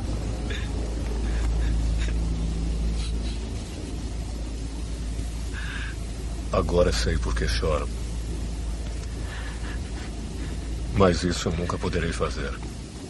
Nossa, a cena é maravilhosa. Essa cena oh, me destrói. Assim? Alguém reclama dessa capa. Pô, essa cena é isso? fantástica. Que isso, gente? Uhum. Que isso? Cara é, cara, é uma coisa impressionante, porque Schwarzenegger, né? A gente já falou aqui, o cara não é ator e tal, mas existe uma coisa que a gente. Não vezes... era ator, hoje já é ator. É, mas tipo assim, não é o Daniel Day-Lewis, então, assim, quer dizer. não é. não, não, quem é, né, pelo Quem é Daniel Day-Lewis? mas tipo assim, a gente tem uma coisa que a, a, a gente, quanto público, é muito comum a gente desmerecer que é o cara, é, ah, os malucos não tem talento. Ah, o que, que esse cara tá fazendo sucesso? Ah, fala sério. Que é a coisa de você ser a estrela, né? De você ser o superstar. E isso é um talento que você pode até ser proficiente no, no, na, no teu ofício, você pode ser um ator muito bom, mas você não é o superstar, entendeu? Tipo, vamos lá, Joaquin Phoenix. Joaquin Phoenix é um ator foda, mas ele não é um superstar, entendeu? Ele não é um Stallone, é. que sabe... É, ele não é um Brad Pitt que sabe estar ali na câmera, sorrir, Keanu um Reeves, show, né? É Keanu Reeves é um desses, né? Will Smith é, é, sabe? The Rock. Isso é, isso é carisma. É talento. Cara. Talento, cara, é então, é isso, é, é isso que eu quero dizer. O Schwarzenegger, mesmo você pega aqui no Destino Sombrio, né? Você vê que o cara, você vai ver a entrevista dele pro filme, você fala, caralho, mas o que, que esse cara está fazendo Terminator? O cara tá com 70 anos, tá todo zoado, já vê um velhinho, né? Barrigudo. E, e aí ele chega no filme, blau, o cara tem aquela imponência, ele tem aquele, aquela presença como o T-800, sabe? E é impressionante porque a gente trazendo agora pro, pro o, o, segundo filme, ele tá de óculos escuros boa parte do filme, ele não tem pouquíssimas expressões. Tá mais, ele tá mais magro, né, do que no, no primeiro filme, né? Ele deu uma desinchada, ele tá forte pra caramba, mas ele tá, tá menos inchado, né? Porque no primeiro filme ele tava. Meu Deus do céu, né? Ele tava. Não, porque aquele, é, ele ainda pegando o resquício da época de Mr. Olympia. Aqui não.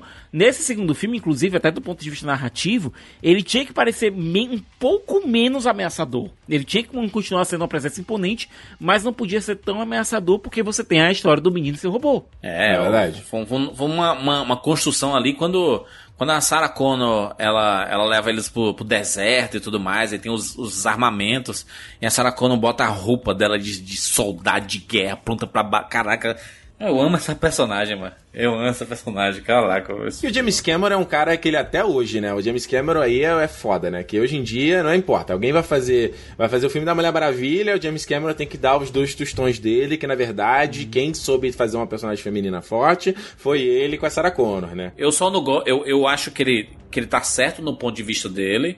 Eu só não gosto do exclusivismo, sabe? Como se só ele soubesse fazer e a Ripley, sabe? Que, que ele também tem mão ali na Ripley. né? Somente no 2, né? É. Que foi, é, dirigido por ele. É, do Alien. É porque, de novo, o Alien 1 era um filme de terror e o Alien Sim. 2 um filme de ação e ele transformou a Ripley numa heroína de filme de ação. Sim, mas, é- mas o, o questionamento do James Cameron com a Mulher Maravilha é, é que ele fala assim, cara, a Mulher Maravilha tá na, na Primeira Guerra Mundial e ela não se suja, sabe? Batalhando. E aí você vê a Sarah Connor que ela tá toda fodida toda hora, né? Ela tá com um rasgão aqui no, no ombro e aí ela tá, vai, né? Ela sente os ela- impactos de tudo. Ok, Mulher Maravilha é uma deusa, uma semideusa, né? Um, né? Que é imortal e etc, etc. Mas eu acho que o que ele. É, é porque pegar esses caras antigos aí, que já fizeram muita coisa pro cinema, e tentar relativizar ou comparar coisas que ele é, com, com a modernidade, né? Com o lado contemporâneo, eu ia dizer assim, cara, é, eu, eu já fiz tudo isso aí, meu irmão. E ninguém fala muito de Sarah Connor, sabe? Por quê? Por que, que agora só é a Mulher Maravilha, sabe? E tem uma coisa que tanto a Sarah Connor quanto a, a Ripley do James Cameron tem em comum, que depois isso foi jogado fora no 2, no, no, aliás, no 3 do Alien, mas foi mantido no 3 do, do Exterminador do Futuro, do 3 eu falo do Destino Sombrio, é a questão da maternidade, a questão da Exato. Sarah Connor.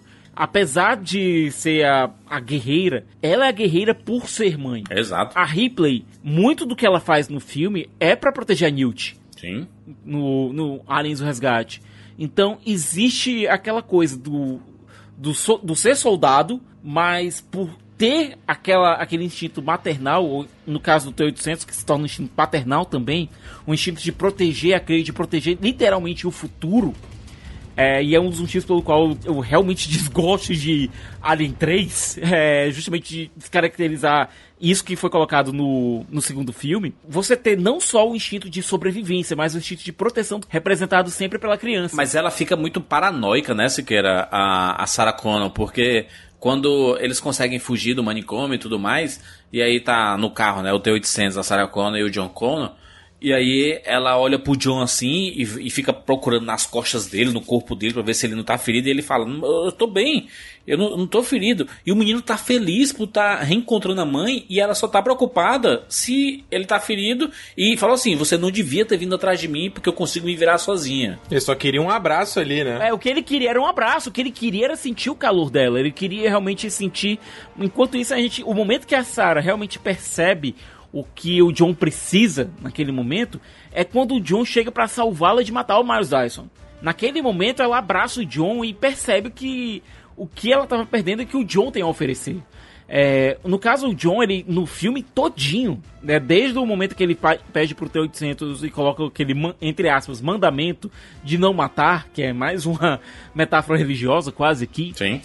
É, ela percebe que o que o John tem pra oferecer não é só o fato dele ser o grande salvador da humanidade militarmente, mas também porque ele tem um coração gigantesco. Novamente, é algo que é esquecido lá pelo Salvation, por exemplo. Que não é só o fato do John ser um cara. é, vamos lá, eu sou o líder da resistência, eu sou brabo e tal, eu sou um soldado. Não, ele é um ser humano que se preocupa com outros seres Ele humanos. se importa, né? John Connor tava tão bravo que ele quase bateu no cara da, da luz, né, cara? Quem lembra? Diretor de fotografia. are done professionally. É. Essa set piece aqui da, da Cyberdyne é espetáculo, né? É um espetáculo, porque a destruição que eles fazem ali, meu amigo, é um absurdo. Antes disso, Júlio, É. a parte que ela, quando que você, você, fala, você vê, né? Ela em- realiza então que o, o futuro realmente é, é, pô, vou deixar ele, é ele, o John Connor com o exterminador, ele vai estar bem mais protegido. Eu vou fazer minha missão suicida aqui, acabou. se eu Sozinha. ficar presa, se for, caguei. E ela vai lá com o Miles Dyson, cara. e ela né, não consegue. O garoto é, o cara é salvo pelo filho dele.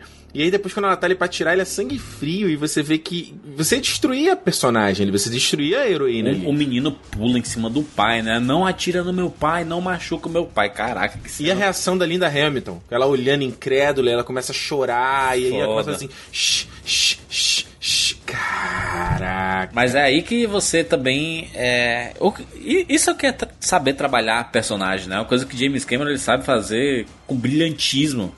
Porque como tu falou, se ele mata o Dyson, se, se ela mata o, o Dyson, acabou a Sarah Connor, sabe? Acabou. Não tem muito Ah, fazer. ninguém, ninguém vai estar do lado dela, então. E outra coisa, se você pensar, o ato seria inútil, porque por mais que ela matasse o Miles Dyson, é, o trabalho dele já estava quase completo e alguém ia terminar. É, o equipamento tava lá, né?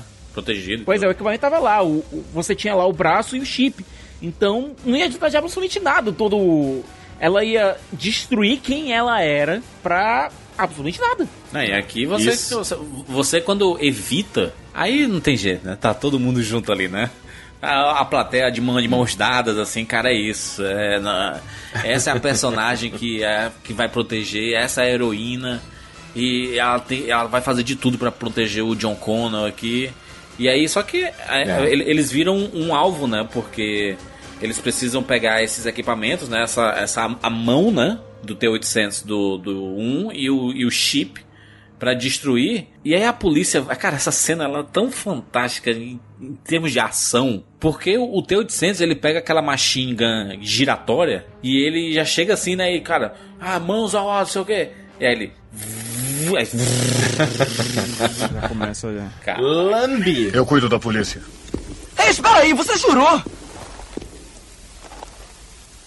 Confie em mim.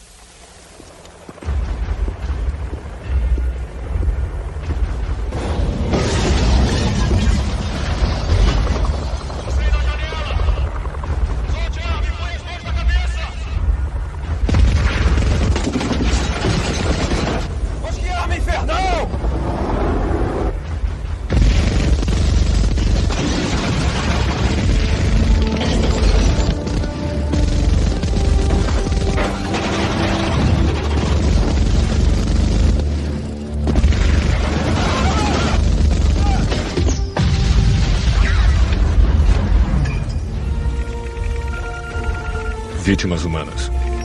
Zero. Sem contar outro momento de carisma do Arnold, que quando ele pega a arma, ele dá aquele sorrisinho, sabe? Confia em mim. boca. É, é. É. Ah, é, não, é. ele fala assim: não, não vai matar, não, não pode matar, hein? Aí ele olha assim pro canto e confia em mim. É, e aí depois ele dá, olha, né? Zero casualties, né? Não, Ninguém pior, é morreu. 0.0 casualties. Eu não sei o que seria o ponto 1 casualties. aí, O que é, ponto o que é um pouco, né? Exagero, né? Porque ele explodiu alguns carros ali. E olha, sei. outra coisa. Não sei se vocês percebem, mas o Hank de, Break, o Hank de Breaking Bad é o policial Tá, que é lidera a invasão lá dentro. Exatamente. É, é o Hank de Breaking Bad, cara. Só que ele só aparece de máscara, né? Só você consegue máscara. perceber. Você consegue perceber pela. Essa, essa testa dele é muito. É muito característica. É, eu, tem uma cena, tem uma parte que eu gosto de- dessa, dessa cena, é quando eles estão saindo. Que aí ele vai buscar o caminhão, que aí ele, ele atira na perna dos caras, assim, com a maior tranquilidade. O melhor de. Uma coisa que a gente- talvez a gente não tenha dito. É que a graça de tudo isso é, é como que o Schwarzenegger passa por todas essas situações. Tipo, ele toma os tiros e ele não sente dor. Então, Mas ele vai sentindo os impactos, né? Ele vai andando. ele vai... sente o impacto, mas ele continua andando, né? Como Exato. se fosse uma coisa imparável. É. Uma coisa que ele fazia no primeiro filme. Aquela cena do banheiro, inclusive, do primeiro filme, dele tirando o olho, Uhum. pipocando, eh, costurando. O, o assustador, o que o James Cameron quis fazer com aquela cena, além de mostrar que o robô tava se tava destruindo, ele tava perecendo, é que ele não sentia nada.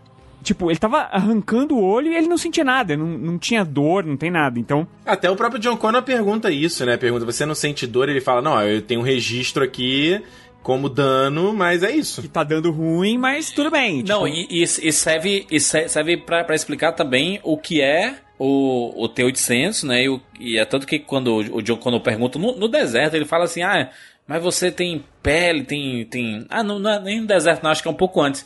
Ele fala assim: você tem É quando pele. ele resgata primeiro, ele fala, time out, time out. Exato. É, exato. Aí, eles Aí ele dá uma, uma explicação grande, né? Que ele tem, que ele tem pele, cabelo e tudo, tem Quem te tecido mandou? vivo. Quem te mandou pra cá? You did. Mas uma, uma coisa que eu gosto é quando ele sai e aí ele atira nas pernas dos, dos policiais. E aí ele pega a arma de. é, que ataca aquelas granadas de fumaça. E ele começa a atirar com aquilo nos caras. Eu acho aquilo fantástico. O cara tá correndo e ele dá um. ele joga o, o- Ele dá uma. uma granadada nas costas do cara. banda. O cara voa longe, cara. Eu acho muito foda. Esse, esse é um detalhe. É, são, é que, cara, esses filmes que a gente vê muitas vezes, a gente começa a prestar atenção nos pequenos detalhes, né? E é, Exato. cara, é uma pequena coisa, assim, que torna o filme mais divertido, assim, né? Pô, o cara podia ter atirado na perna de todo mundo, não. Aí ele deixa uns dois pra atacar o- a granada, assim. Eu acho aquela explosão um espetáculo da, da Cyberdyne lá. Diz que eles gastaram. é, foram 55 galões de gasolina pra explodir aquilo tudo ali. Lembra muito que é, Christopher Nolan fez lá no The Dark Knight, né? Quando ele vai explodir lá É. o hospital. É uma explosão E, real, e né? ele explode realmente um prédio. Exato. E aqui também, né? Terminator 2, ele foi muito lembrado por um motivo. Assim como o Titanic foi o primeiro filme a quebrar a barreira dos 200 milhões de dólares de orçamento, o Terminator 2 foi o primeiro filme a quebrar a marca dos 100 milhões. Ou seja, para aquela época, foi o filme mais caro já feito. E você vê cada, cada centavo do orçamento, você vê na tela. Depois que tem essa explosão, tem a cena do helicóptero, né? Porque o T-1000 Tá ele, aqui, ele vai pro helicóptero e aí tem aquela, aquela highway ali, né? Da perseguição do caminhão e do helicóptero. Essa cena, eu vou dizer. É uma dire- putaria. diretor de hoje em dia não faz. Não faz. Não faz. Não, não faz. Não, esse tipo de cena não faz. Até porque na época, lá nos anos 90, o diretor de fotografia falou assim: não vou fazer essa cena. Porque é perigosa pra cacete. Eu vou ficar ali dentro de um helicóptero, do lado do caminhão, do lado do helicóptero. Não vou ficar. Aí o James Cameron, não vai? Não vou. Pois eu vou. E aí vai o James Como é que Cameron. é? Como é que é, cabra? Aí o James Cameron foi lá e ficou segurando a câmera, rapaz. Sabe quem faz o Tom Cruise e o McCary lá, o É McCary, esse, é. o amigo dele, eles fazem. Faz. É, o Christian, o, o mais, é, o mais perto que a gente tem hoje em dia dessas loucuras que o Cameron fazia nos anos 90, realmente é o Tom Cruise com o Christopher McQuarrie. É, eles pulam mesmo, do, pulam de paraquedas os dois juntos, malandro. Não à toa, Missão Impossível é, né, a maior franquia de ação da atualidade, né? Porque os caras entregam as coisas surreais aí e é meu, meu, meu loucura.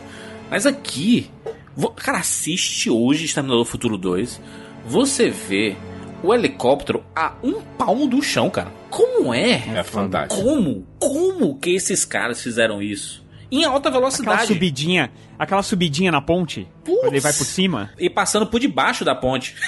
Porra! Você passar um helicóptero debaixo de uma ponte. Co- Como que você passa rente ao chão? E o James Cameron lá, ah, filmando.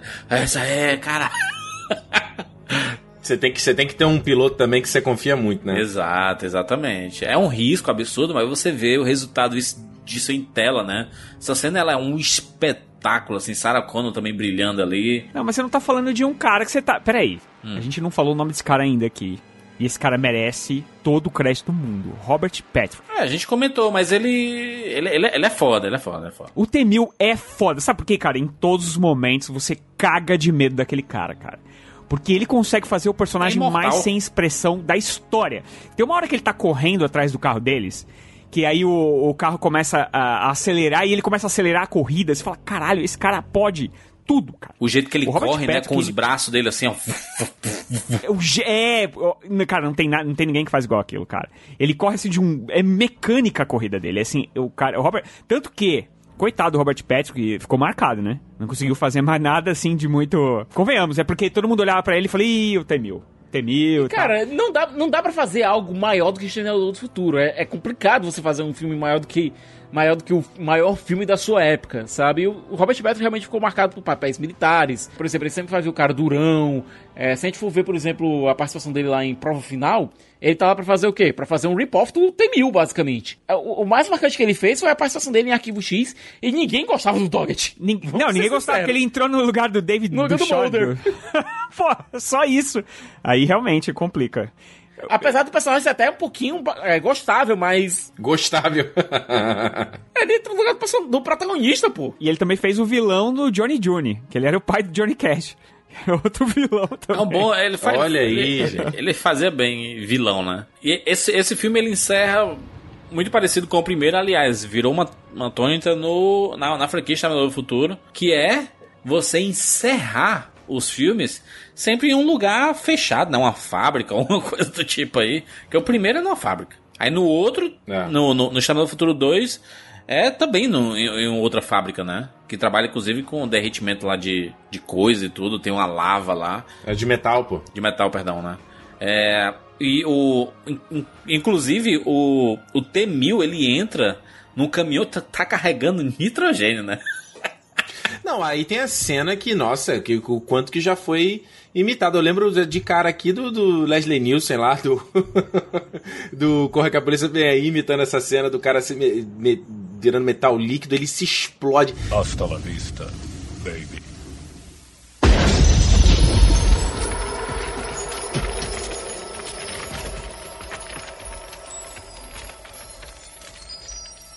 Cara, olha a cena. Olha, gente, para pra pensar. ver a Não só a música, mas o design de som, cara. Quando ele explode, fazendo. Tling, ling, ling, ling, ling, É. o cara caindo, tudo destruído. Não, a transformação, o, o T-1000, versão é, execução Aurora, sabe? Cara, visualmente é assustador, bicho. A, a perna quebrando, né? A perna crack. E a outra crack. Ele. Então, mas é a, prim- é a primeira vez que você vê ele sentindo alguma coisa, né? Sim. Porque ele começa a olhar pra mão e aí ele fica assustado, cara. Porque é a primeira vez que ele realmente se sente confrontado. Das outras vezes era, tipo, nada, né? Porque ele, ele, ele voltava, né? Ele é, é de metal líquido, então aparecia um furo, ele voltava tranquilo. Dessa é a primeira vez que ele ficou olhando pra mão e ele fala... What the fuck? Os caras conseguiram, né? E, e realmente ele se sente dano, tanto é que a partir daí ele começa a ficar cada vez cada vez mais frágil. É por isso que eles conseguem dar cabo dele no final. É. E olha, é uma situação que eu vou reclamar quando a gente chegar no, no Destino Sombrio. Você vê no Terminator 1, é, o, o T-800 ele sofre dano visual, então você consegue ver é, ele decaindo de aparência. Você consegue notar que o que está sendo feito lá, os balas que ele está levando, etc., as batidas, ele sofre dano. Ele fica mancando, É, né, Siqueira? Isso. O T-1000, ele começa implacável, mas como ele tem... A gente tem o T-800 do lado, entre aspas, do bem, então ele tinha que ser alguma coisa mais assustadora que o T-800.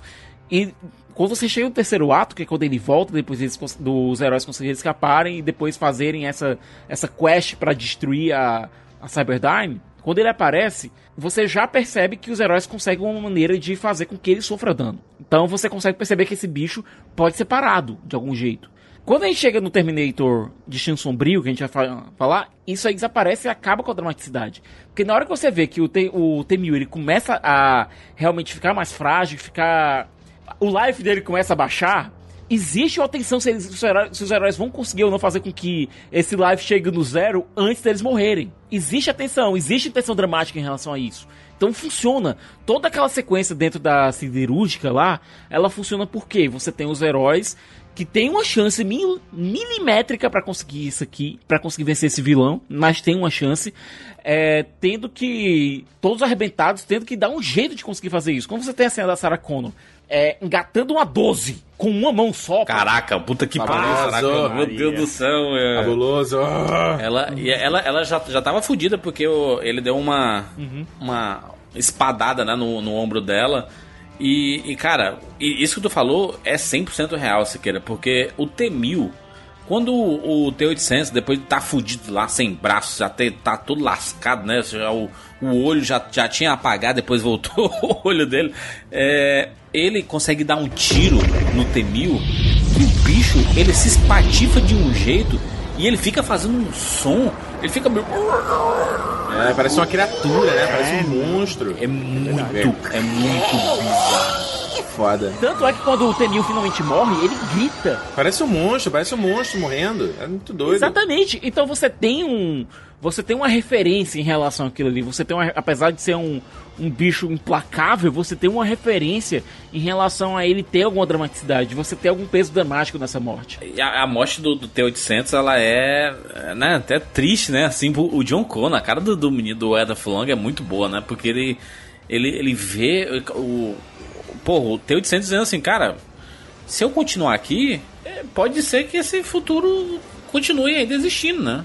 Então a gente tem que eliminar toda a possibilidade de, de ter uma, uma parte robótica que possa influenciar no futuro. E pra, pra ter isso, eu, eu tenho que morrer também. Porque eu acho que a gente meio que esquece, né, Juras? A gente tá vendo o filme, a gente esquece que esse cara é, é o evil, né? Sim.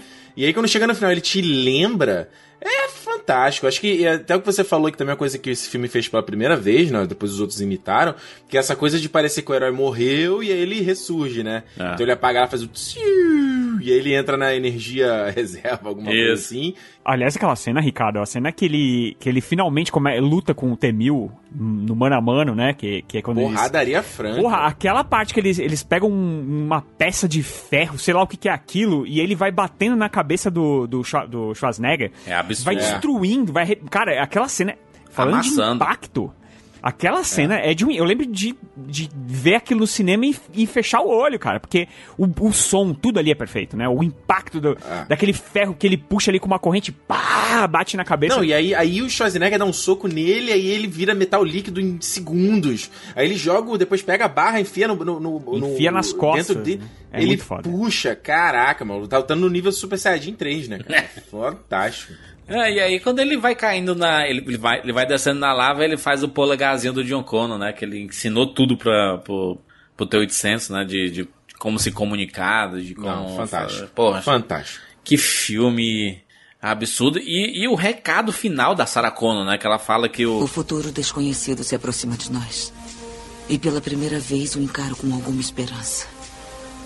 Porque se uma máquina, um exterminador, pode aprender o valor da vida humana, talvez nós possamos também. Caraca, que. que e acaba. Tá, tá, tá. Puta que pariu, que filme absurdo. Não, e olha, olha, quem viu o final alternativo sabe que, aliás, Ah, custou é, um boa. certo dinheiro pra ser feito, é, porque um, é, fizeram a maquiagem toda na Linda Hamilton pra envelhecê-la e tal. É, o Rick Baker, inclusive, ficou muito aliviado pelo fato desse final não ir pra, pra Copa final, porque não ficou bem feito, cara. Não ficou É. bem feito o envelhecimento que É, na... explica, né, o, o Siqueira, pra quem não viu, né, que é, é, como, da mesma forma que você tem a Sarah Connor vendo ela brincando no parquinho, né, com o John, aí o Los Angeles pega fogo, no final, nessa versão estendida, ela vê, ela, ela está velha, e aí você tem o John Connor, que é o ator que aparece no flash forward do começo do filme, né, e o mesmo ator, ele tá, tipo assim, né, de roupinha, camisa social por dentro da calça, brincando com o filho. sem a cicatriz, brincando, brincando com os filhos. E o John virou senador dos Estados Unidos, sabe? Virou político. E dizendo que, olha, o futuro deu certo. James Cameron ele cortou esse final, que não tem nem na versão estendida, inclusive. Só existe a versão de você vê-lo à parte. Por um motivo bem claro.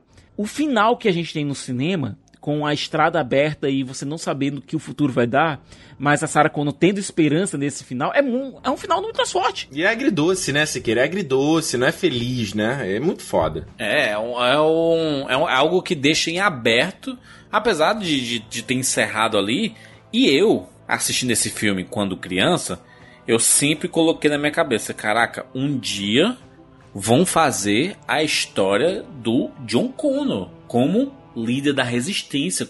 Eu quero ver isso, cara. Sempre foi meu sonho de criança ver esse líder da, da resistência. Mesmo que na época eu não pensava, né? Porque eu não, não entendia direito das coisas que eu tava assistindo, né? Mas não tinha como é, existir, porque o, o, o Exterminador do Futuro 2 encerrou, né? Ele fechou o arco do personagem e não tem mais o futuro do o julgamento final, sabe? O julgamento final não aconteceu. E aí, quando eles começaram a lançar os filmes, né? Aí saiu lá, em 2003, o Exterminador do Futuro 3, Um grande gap também, né? Vamos dizer, né? Um grande gap entre o 2 pro, pro 3, né? O do 3 só vai pra ser 2003, Caraca, né, cara? 12 anos depois, né? 12 anos depois é, é um tempo absurdo. E Schwarzenegger de volta de novo, né? E fazendo aquele. é, Foi o último antes dele virar governador, né? Então. Exatamente. É, e, e tinha o John Connor. Pois é, o James Cameron deu a recomendação pro Schwarzenegger, cara, faz o filme, pede uma quantia de dinheiro astronômica e pronto, cara, vai lá, se diverte e ganha uma grana. Ah, é uma, um- uma coisa que a gente tem que dizer, Siqueira, que o, os direitos do Exterminador do Futuro começaram a andar por Hollywood, né? É aquela coisa, depois que a Caroco, que era a empresa que o James Cameron tinha, quebrou, os direitos dos filmes começaram a rodar por aí.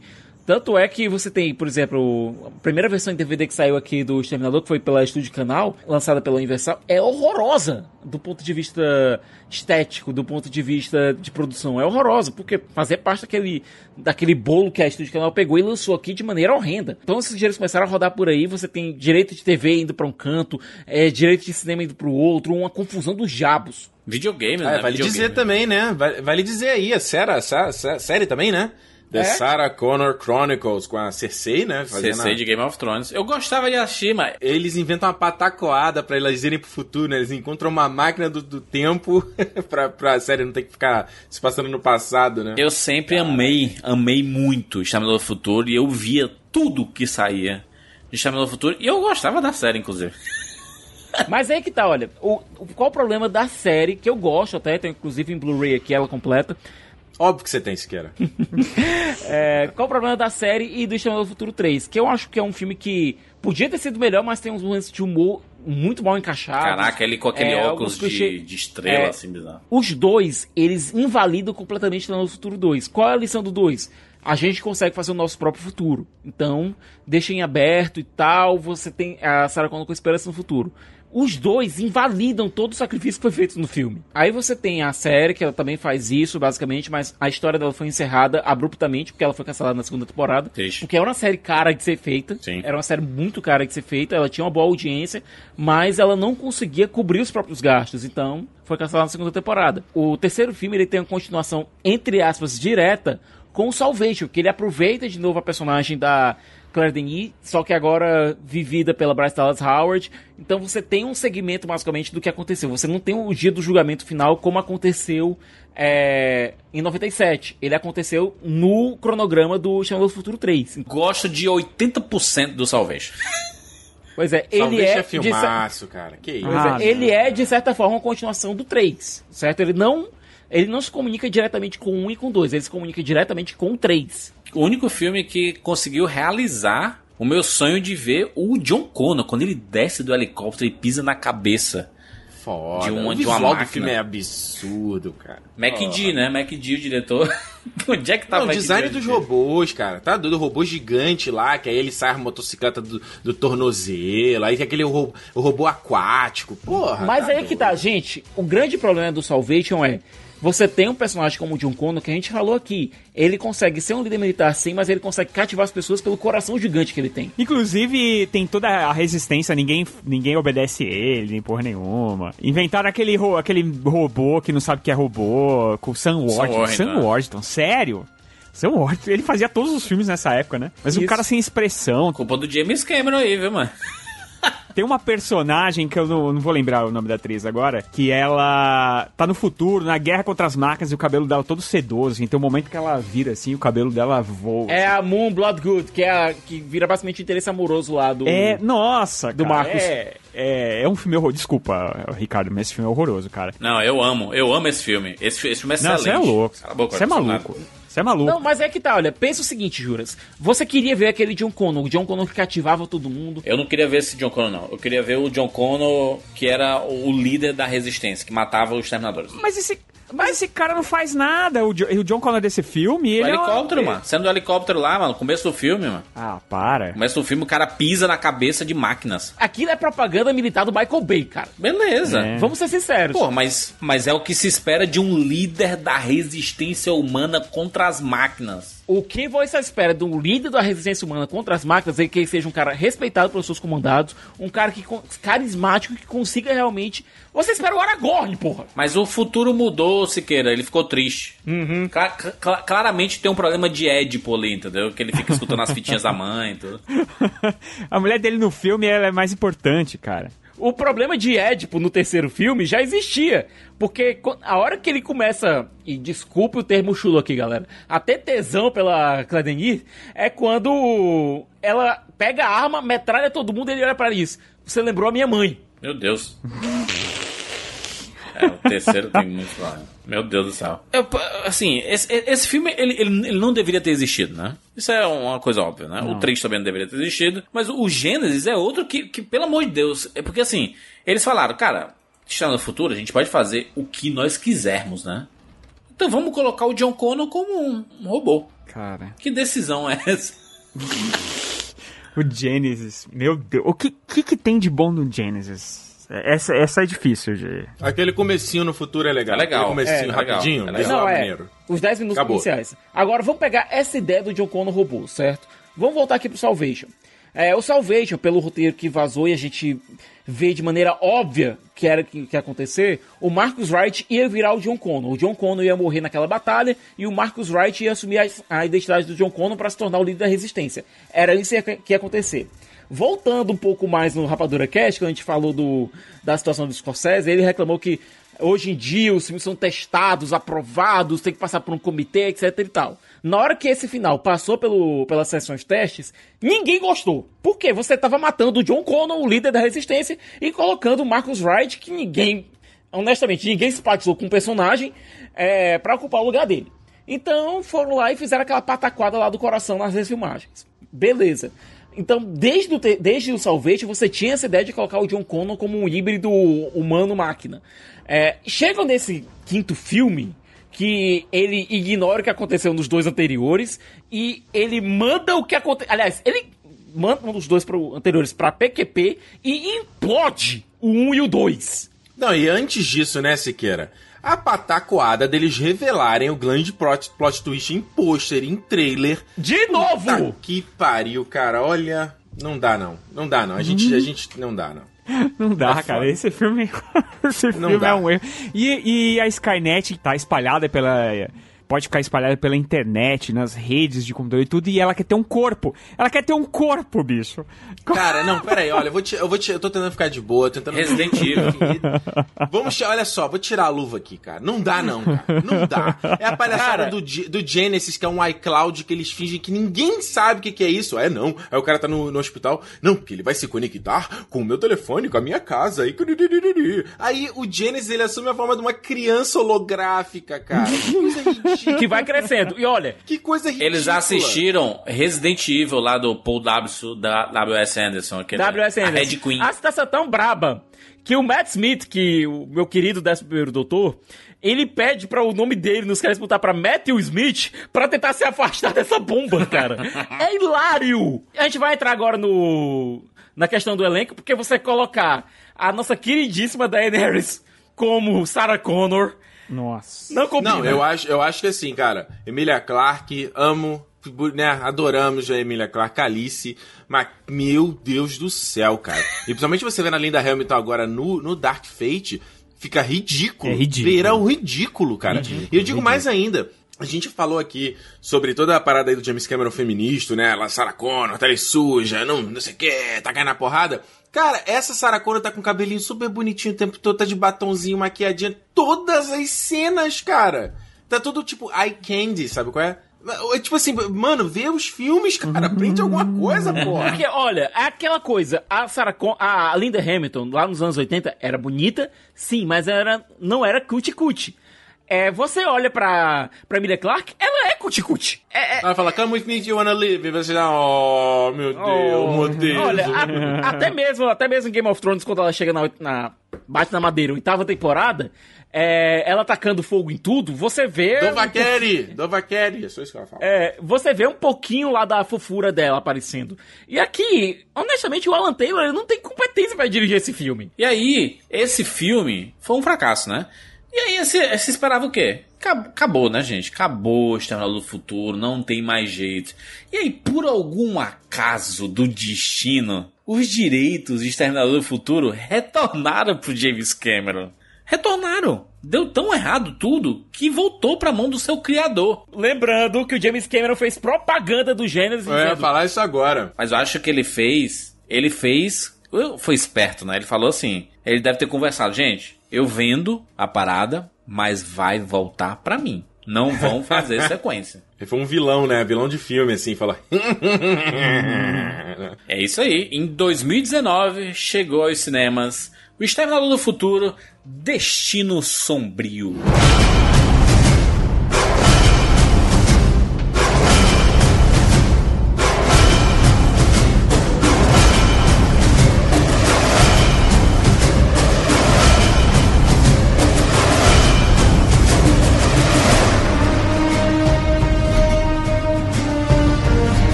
Clássico, rapaz.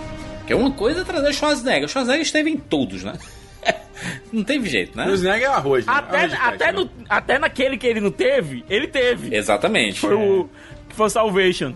Exatamente, colocaram lá um, né, um CGI dele e tudo. Bonecão horrível, af Maria. E aqui ele Nossa, o Rogério é retorna. maldoso, né? E não só ele retorna, inclusive em todas as divulgações, ele diz assim: esta é a sequência de Exterminador do Futuro 2. Todos os outros pós o 2 não existem. Esse filme é a sequência oficial. James Cameron carimbou. Assim, ó. Aqui, ó, botou o carimbo, ó. Pá. Esta é a sequência oficial. É, a- é- é- tudo que você viu. Ai, o, Externa- o Schwarzenegger lá com óculos, né? É, de, de, de rosa, aquele Google Boy. Não, não existe. Ah, o, o Christian Bale. Não existe, Christian Bale. Daenerys, putz, nem existe, né? Nem, nem, não existe nada disso. E aí, pra, pra provar que é uma continuação oficial do 2, eles trazem Linda Hamilton para viver Sarah Connor novamente. Eu vou dizer, primeira vez que apareceu, eu já tinha visto cenas, tinha visto um clipe estendido dessa cena, mas quando eu vi o retorno da Sarah Connor em um filme do Exterminador do Futuro, eu fiquei arrepiado de um jeito e bateu uma nostalgia tão grande que eu disse assim: caraca, meu Deus, como eu amo essa franquia, como eu amo essa personagem, cara. Olha, ela fez uma cameo. Ela fez uma cameo, entre aspas, no Salvation, como a voz lá na- da Sarah Connor nas fitas que o John Connor escuta. É, mas participação física, e eu devo dizer, física mesmo, é aqui no Dark Fate, cara, notícia sobrinho. Porque a mulher malhou. A mulher É. tá forte, meu irmão. Não, e a gente vê o seguinte, né? A Linda Hamilton aí, ela hum, sumiu, né? Ficou fazendo série, né? Nada de muita relevância, né? E vale lembrar que ela e o James Cameron foram casados, né? Eles tiveram filhos e tudo mais. E eu lembro quando eles anunciaram esse projeto aí, trazendo o Tim Miller, né? Que tinha dirigido o primeiro Deadpool, foi chutado do Deadpool 2, coitado. E aí o James Cameron falando, ah, a gente veio que trouxe aqui uma ideia do que, que vai ser esse filme. E aí eu lembro que eu vi um podcast e o cara falando assim, como é que foi pra você convencer a Linda Hamilton a voltar? Ele falou, é, cara, a gente já tem umas discussões bravas. Mas pra eu sentar e convencer ela a voltar foi, foi, foi foda.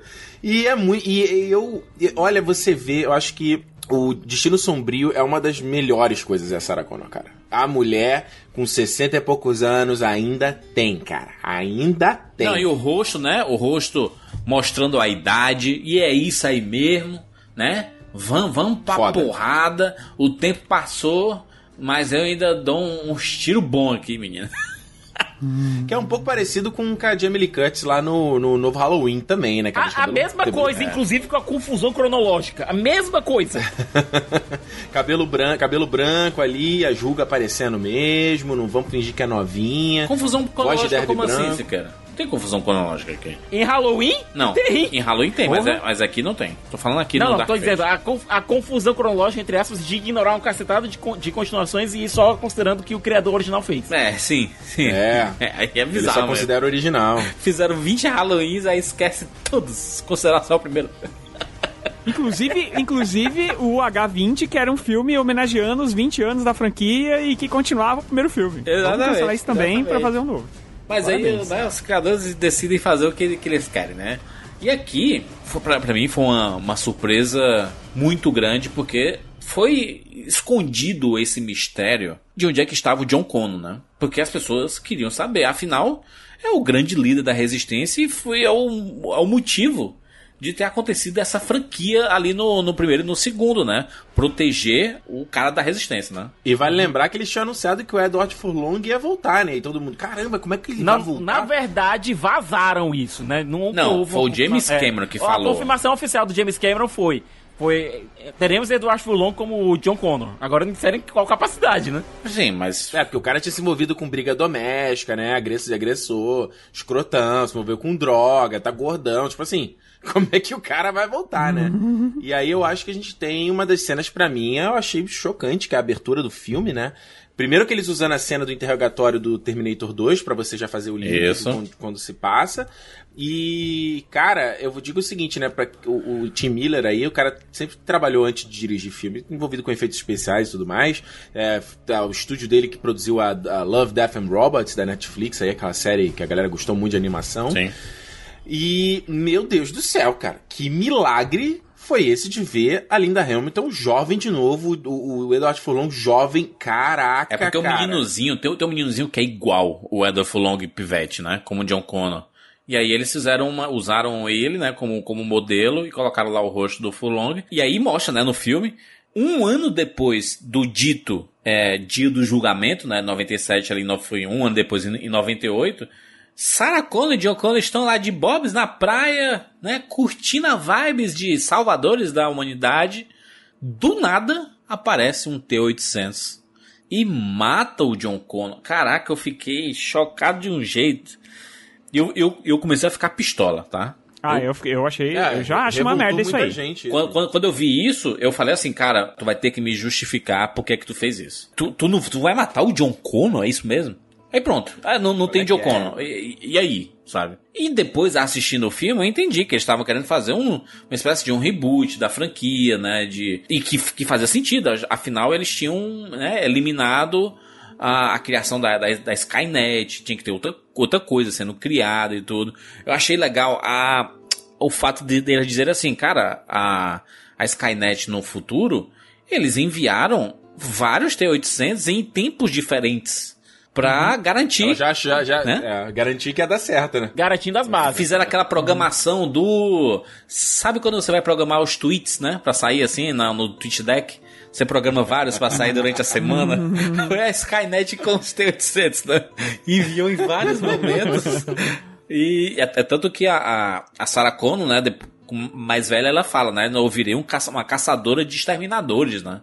Porque ela recebia as informações e ela ia matar os exterminadores, né? E assim, o foda, eu acho que eu, eu não, não desgostei da ideia, achei. achei Assim, cara, eu vou ver o filme, eu quero ver coisa diferente, entendeu? Eu quero, quero ver o inesperado. Então, foi surpreendente ali pra mim, naquele tipo de coisa. Entretanto, eu entendo quem achou ruim, porque você. O Exterminador do Futuro 2 é bem parecido com o que ele fez no Alien 2. Você trabalhar na construção ali da Ripley com a Newt, aquela coisa, né, a, a filha da Ripley já tava, já tinha, tava velha, né, quando ela no, no, no Alien 2, né, que ela passou 50 anos em, lá no- na criogenia lá, no coma induzido lá. E aí você chega no terceiro, lá o David Fincher lá, a galera fazendo filme, falou, caguei, não quero, não quero lidar com isso daí, problema, morreu todo mundo, entendeu?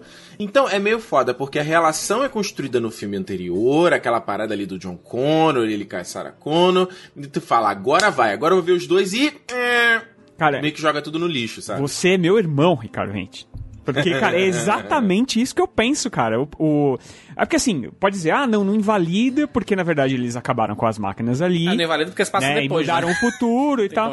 Então, Aham. mas, é, cara, eu acho que é, invalida por, por causa disso. Você tem uma construção ponto de de, vista personagem. emocional. Exato, você tem uma construção de personagem da Sarah Connor muito forte com essa questão de proteger o filho e tudo mais. E aí, de repente, tudo que é. Cara, eles passam o filme todo tentando salvar o John Connor. Entendeu? É, é, destruir a Skynet é uma consequência ali que no meio do filme eles acabam desviando e fazendo. Nem tem mais Skynet, né? É outra coisa agora, né? Exato, e aí, cara, você. É, tipo, me parece muito um artifício. Eu acho um artifício muito barato pra fazer com que a Sarah Connor vire uma caçadora de Terminators, entendeu?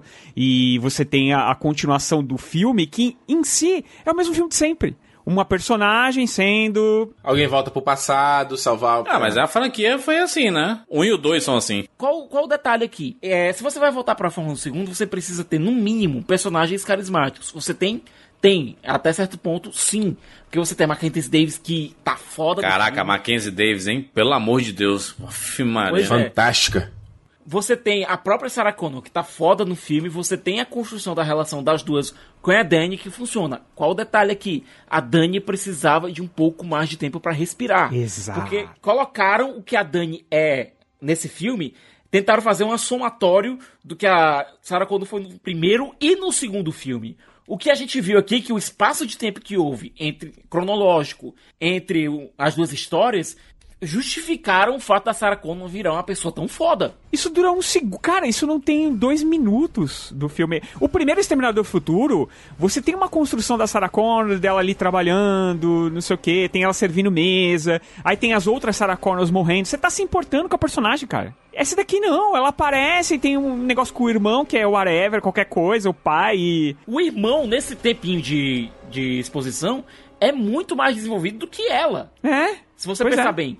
Então você tem uma personagem que tem pouquíssimo tempo pra sair de uma Sarah Connor do filme 1 e do filme 2 em um filme só, sendo que ela tem divide o protagonismo com outras duas personagens e você depois tem o 800 tem o 800 aparecendo, você tem o Cal Eu aparecendo. acho, acho que esse filme ele tem uma, ele discute muito o futuro inevitável, né? É assim, eles conseguiram mudar aquele, né, o futuro esperado lá da Skynet, mas o futuro em que as máquinas iriam dominar tudo, ele iria acontecer de alguma forma ou outra, né? Tanto que ela ela tá pessimista no, no, no Exterminador do Futuro 2, né? Muitas vezes assim, cara, a gente mudou aqui, mas será?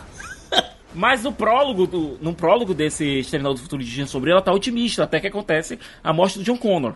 É, o que o filme tenta discutir é a inevitabilidade dos homens se destruírem, Exato. da destruição humana. E ele dá um passo a mais aqui, que eu gosto disso, é como é que esses sobreviventes iam reagir. É, sem um ter um John Connor, e eu acho que esse sim foi o trabalho do John Connor é, no, na- nos dois filmes originais, ele conseguiu unir os humanos sobre uma bandeira só para que eles se organizassem e contratassem contra as máquinas. E é isso que a gente viu a Dani começando a fazer, a Dani do futuro começando a fazer, reunindo os humanos para que eles se, é, organizassem uma resistência que tivesse alguma frente contra a Legion, que é a nova inteligência artificial. Então, pelo menos você tem isso, você tem uma, uma consequência direta desse futuro pós-apocalíptico, é o homem retornando para o status de homem-lobo do homem, até que aparece essa líder carismática, que é a Dani, que começa a organizar a sociedade num contra-ataque. E num contra-ataque unido. Você tem essa lição que o filme tenta passar. É, de ponto de vista, do ponto de vista organizacional, você consegue compreender isso. Do ponto de vista emocional, o filme não te vende isso direito. Sica, sabe quem já tinha feito isso? Exterminador do Futuro 3. Exatamente isso. Que não faz parte da, da franquia. Então, não fa- cara, o, o- quer dizer que é, o James Cameron criticou tanto o terceiro filme e ele faz um filme muito parecido com o terceiro filme, cara. Não, ele mas tira, é que tá. tira as piadas, mas é, é exatamente isso. é, O homem continua se destruindo mesmo depois da Skynet, a, Sky, a Skynet toma conta, o exterminador vem para não pra matar o John Connor, mas pra matar uma outra pessoa que vai também é, é, trabalhar com a rebelião. E, cara, é basicamente a, a mesma história. É, é muito estranho. E, e- e o robô, é, o, aqui, eu não lembro o nome do robô desse filme aqui. É o The Have Nine. Ele é muito parecido com a robô do terceiro filme, só que ela cria armas de, de laser lá e tal, e aqui ele cria espadas. Pô, é fibra de carbono, um- né, cara? Ele é imortal, o bicho, né? É, um negócio surreal ali. Cara, é, é- mas ela também tem um esqueleto de metal, que, que é, ela é um híbrido, né, do, do esqueleto de metal com o metal líquido. Cara, é muito parecido com o terceiro filme. Aquela criatividade que eu tava esperando do James Cameron voltando pra franquia, entendeu? Tipo, deu, se ele reclamou tanto de todos os outros filmes, eu esperava alguma coisa realmente muito fora disso. Obviamente seguindo a, a, as- a estrutura de Exterminador do Futuro, porque ninguém quer que isso realmente fuja. Mas, cara, ele segue muito o que já foi feito antes, sabe? Assim, de tudo que ele É criticou. o James Cameron voltando pra franquia, mas ele produz o filme só, né? Ele não dirige nem, nem roteiriza o filme, né? Mas, mas, mas, o, mas a ideia é não, mas a ideia o, é dele. A- lá o é o argumento do filme é dele. Eu lembro que quando eles anunciaram esse- esses projetos, eles, acho que foi pro Hollywood Report, tem um vídeo aí no YouTube, você pode encontrar 40 minutos ele e o Tim Miller falando da ideia do, do filme, sim. essas Hum. temáticas da, tecno, da nossa relação com a tecnologia hoje em dia e tudo é muito promissor e, e são temas universais, né? Mas e aí ele fala que a ideia a- tem uma ideia de uma trilogia até, se, tipo, se esse filme fizesse dinheiro, assim como foi no caso do Alita lá, entendeu? Se o filme ter dinheiro, vai ter os próximos e tal. E saiu um pouco a notícia há pouco tempo aí. Que site foi falando que, que a, o trabalho de edição foi quase um campo de batalha entre ele e o Tim Miller. Porque ele não foi no ele não esteve envolvido no set em nenhum momento, ele não viu nada em nenhum momento. E ele falou que ah, o corte não estava funcionando, o primeiro corte do filme não estava funcionando, e os caras ali tendo criativamente como fazer o filme funcionar, sabe? E eu acho que assim, eu entendo total isso que o Rogério tá falando e concordo com, com a crítica. Só que tem uma situação muito complicada aqui que é o seguinte: o que, que vai ser feito, sabe? Porque quando os caras tentam fazer uma coisa e por um outro caminho, não deu certo. Os caras tentaram fazer aqui uma coisa meio despertar da força do Exterminador do Futuro, É, entendeu? exato. Rebutar sem rebutar, manter as mesmas temáticas, a mesma fórmula e saber se de repente agora, se tivesse a trilogia, é, tentar explorar a construção disso, porque ao contrário da trilogia anterior, a, tri a, a trilogia anterior era para prevenir o, né, o ataque da Skynet. Esse aqui não, a parada vai acontecer porque é o destino da humanidade, então é se preparar para essa luta, entendeu? Então é um pouquinho diferente. Ele, ele, ele tá contando a mesma história, mas ele tenta ali se soltar um pouco. Concordo sabe? contigo, Ricardo, que é total é, vibe Star Wars Despertar da Força lá de. De é assim, é um soft reboot, né? Um soft remake, diria. É, mas ainda considerando a franquia e trazendo personagens clássicos. É, eu acho que esse filme ele faz muitas homenagens à franquia Exterminador do Futuro e isso deu uma enchida no coração gigante, assim, sabe? Que to, todo, momento que tinha uma homenagem assim, que, que, que franquia maravilhosa. Porque eu, eu amo Exterminador do Futuro, então quando tinha essas homenagens, é, eu ficava vidrado, sabe? Essa parada do, de, dos envios é, em sequências dos, dos Terminators, dos T-800, eu acho uma ideia muito boa, porque é uma ideia inteligente. É uma ideia inteligente. Você, como uma inteligência artificial, você não vai confiar um envio apenas. Se você tem uma máquina, vamos enviar uma porrada aí, né, rapaz? Durante. Ah, porque a gente quer cumprir o nosso objetivo. Por mais que não tenha dado certo a parada, os envios aconteceram, né? E você tem uma Sarah Connor caçando o, os, os exterminadores, né? Os Terminators. Acho iradíssimo. Que ela vê o, o, filho dela morrendo na frente dela, ela vai querer eliminar todos, né? Agora, posso te falar um negócio aí? Eu não sei se a galera vai concordar e tal, mas, putz, me dói dizer isso. Eu acho que a presença do T-800 foi uma das piores coisas desse filme. Foi. Assim. Eu, eu, na verdade, eu discordo. Eu discordo. Schwarzenegger Família? Eu... Não, é, eu, eu, eu, eu gosto. Assim, Call. Não, deixa, deixa eu falar, falar o seguinte, falar o seguinte. Eu acho que legal a ideia do, do robô e o robô aprender, e até no, inclusive no Terminator 2 ele fala. Ele fala isso, né? Ele é Sim. capaz de aprender a humanidade. É. Então, tipo assim, a, a, a, ideia por trás é legal, entendeu? Mas eu acho, e aí eu digo até a própria presença da Sarah Connor também, que tá incrível e tudo mais, mas acho que a, a razão de que ele ficou mandando mensagem, ele se arrependeu do que ele fez e ficou mandando mensagem para dar um propósito para ela. Pô, peraí, peraí, peraí, Ricardo. No final do, term do Exterminador do Futuro 2, o T-800 ele fala, agora eu entendi porque é que vocês choram. Ele poderia sim ter esse argumento do, do, do entendi, depois que eu tive a minha família, eu entendi o que foi que eu tirei de você. Mas não é meio cafoninha, é não? É cafona, é brega. É brega, novelinha, mas... Novelinha, né? Não, e cara, tem outra coisa. É, esse filme, o arco do Cal, ele me lembrou um pouco o Coringa, sabe? O Coringa, não o Coringa do Joaquim Phoenix, mas o do Hit Ledger, um discurso dele. Eu sou um cachorro perseguindo o carro, o que, é que eu vou fazer depois que eu alcanço? E é justamente isso. É, no caso do desse T-800, ele cumpriu a diretriz dele matar o John Connor. Ele matou o John Connor. Só que ele não tinha mais como voltar para casa porque ele não tinha mais casa, não existia mais o futuro de onde ele veio. Então ele ia ficar vagando. E a gente sabe que uma das diretrizes que o Terminator tem, que esse T-800 tem, é que ele não pode se autodestruir. Exato. A gente é viu verdade. isso. Ele fala no 2 gente... também. Isso, ele fala isso no segundo filme. Então, o que é que ia acontecer com esse treinador que cumpriu o propósito dele e não pode mais voltar e não pode se destruir? Ele vai durar, ele tem uma bateria que vai durar mais de 120 anos. Então, o que é que ele vai fazer durante todo esse período? Você tem uma máquina que é capaz de aprender, se infiltrar dentro da sociedade. O que é que ia acontecer com ele? Agora o problema é, o que a gente viu do Cal, o que é contado sobre o Cal, honestamente, eu achei mais interessante que todo o backstory de 90% dos personagens que a gente viu nesse filme. Ele chegando numa cidadezinha, vendo uma mulher que tá sendo. que tá apanhando do, do marido, que o marido tá querendo matar ela e a criança. É, ele chegar lá, impedir e começar a adotar como nova missão proteger essa família é uma ideia bacana. Se você pensar Mas bem. Mas Siqueira, o nome dele é The Terminator, não é The Protector, cara. É, cara, ele é um, ele é um robô. Não, e outra coisa, ele é, é um... pra matar, meu irmão.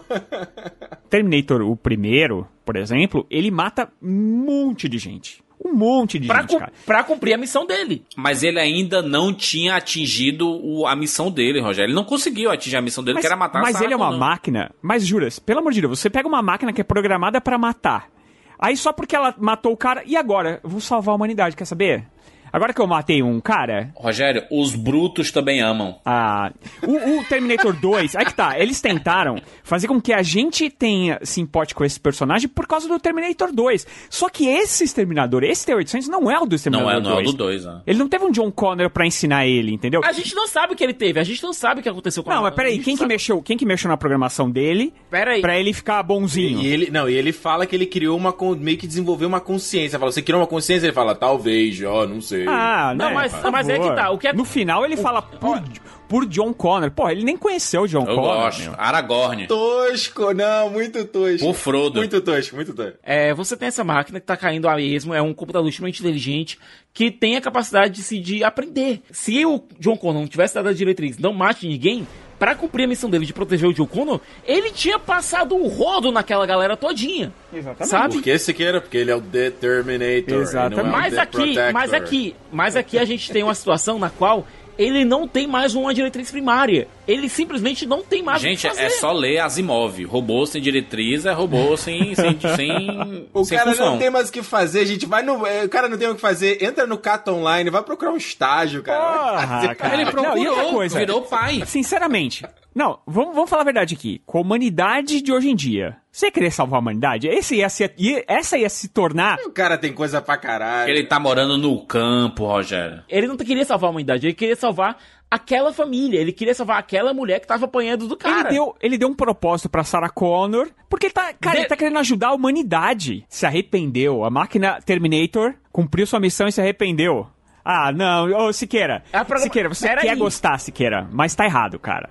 Tá errado. Não, Você- ele, ele percebeu que ele tirou da Sarah e quis Tá dar um errado. novo propósito pra ela, assim como ele conseguiu um novo propósito. O propósito dele agora qual era? Era proteger aquela família, proteger a unidade familiar que ele criou. Do mesmo jeito que queria dar um novo propósito pra Sarah, que seria qual? Destruir os outros terminadores que iriam aparecer pela frente. O Rogério acha que o, o, o T-800 é uma. É, é- é um, é um pense bem, é uma calculadora, mano. É não, mano, é uma máquina inteligente, pelo amor de Deus, mano. Que tá aí pra aprender as coisas, mano. Ela é que nem o celular, mano. É, é que nem o celular quando a gente fica digitando as palavras e aí ele já sabe que a gente. o jeito que a gente digita. E aí a gente bota uma, uma, uma letrinha e ele já sabe o que a gente vai falar. É isso, mano. Eu vou considerar celular inteligente quando você estiver bêbado escrevendo pra eles e ele dizer, cara, para com isso. Vou considerar esse celular inteligente. A Siri. Olha só, quando, quando- eu lembro quando eu fiquei, quando eu, eu acho que vi o primeiro trailer do, do- desse Terminator, eu fiquei vi, mas viajando, né? Falei, caralho, peraí, você vê que a Sarah Connor aparece ali no highway, ela vai salvar. Eu fiquei viajando, como é que a Sarah Connor aparece? Eu já tinha, viajando, eu imaginava que o John Connor tinha morrido de alguma forma. Eu fiquei assim, cara, de repente a Sarah Connor tá caçando os Terminators, né, como ela fala. Ela, sei lá, né, tem uma frequência, tem uma radiação, tem uma energia nos portais dele. Essa é a maneira que ela traqueia os caras, sabe? Os Terminators que vão aparecendo. E os Terminators vão aparecendo de tempos em tempos atrás dele. Por isso que ela virou essa caçadora, entendeu? Mas no caso ela ficar recebendo um zap do, do, do Terminator. Tipo assim, eu entendo que tinha que trazer o Schwarzenegger pra ser despedida dele. Aquela cena final é até bonitinha por causa da despedida dele. Mas a real não tem, não tem propósito. Ele tá nesse filme, gente. Não tem. É, foi mais, foi, foi mais pra homenagear. Eu, eu entendi. Eu entendi que era a despedida do personagem. Eles queriam homenagear e criaram. É uma, uma forma bizarra, mas, cara, a gente tava falando da franquia, né? Que. O que é que aconteceu, né? Em que o John Connor, ele era vilão no quinto, né?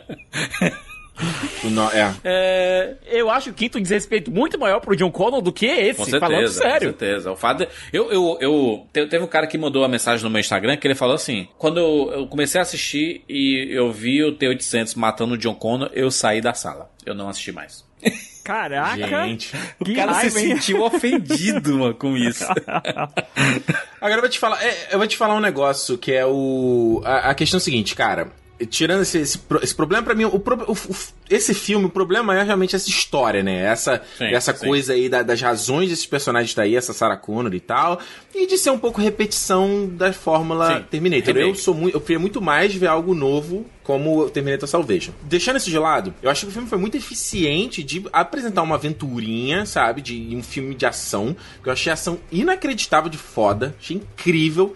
Aquela perseguição inicial ali na, na, na highway, cara, porradaria entre a Mackenzie Davis e o Heavy 9, sabe? Porrada franca, brutal o negócio, uma energia. Aquilo ali eu achei fantástico. Eu acho que o, o filme ele, ele tem um começo muito forte, Ele tem um final eficiente também, a porradaria ali na fábrica de novo, né? Trazendo os temas do Terminator.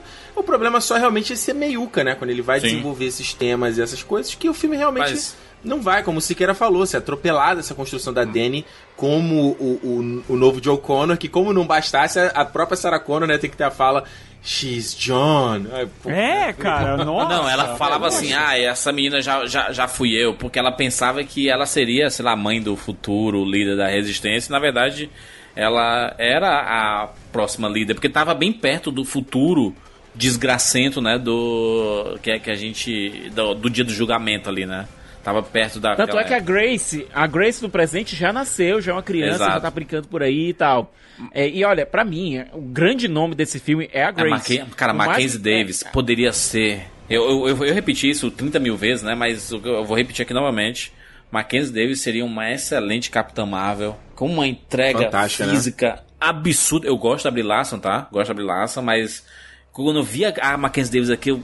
Caraca! A Capitã Marvel com ela, imagina. Marvel, fica a dica pra Marvel, hein? Agarra logo a Mackenzie Davis aí, senão a DC vai pegar. Não, e ela entrega, ela entrega o drama, ela entrega. A personagem dela tinha tendência de ser, numa mão de um ator ruim, poderia ser meio maleta, Sim, né? Que ela sim. fica toda hora ali protegendo, é meio chata, né?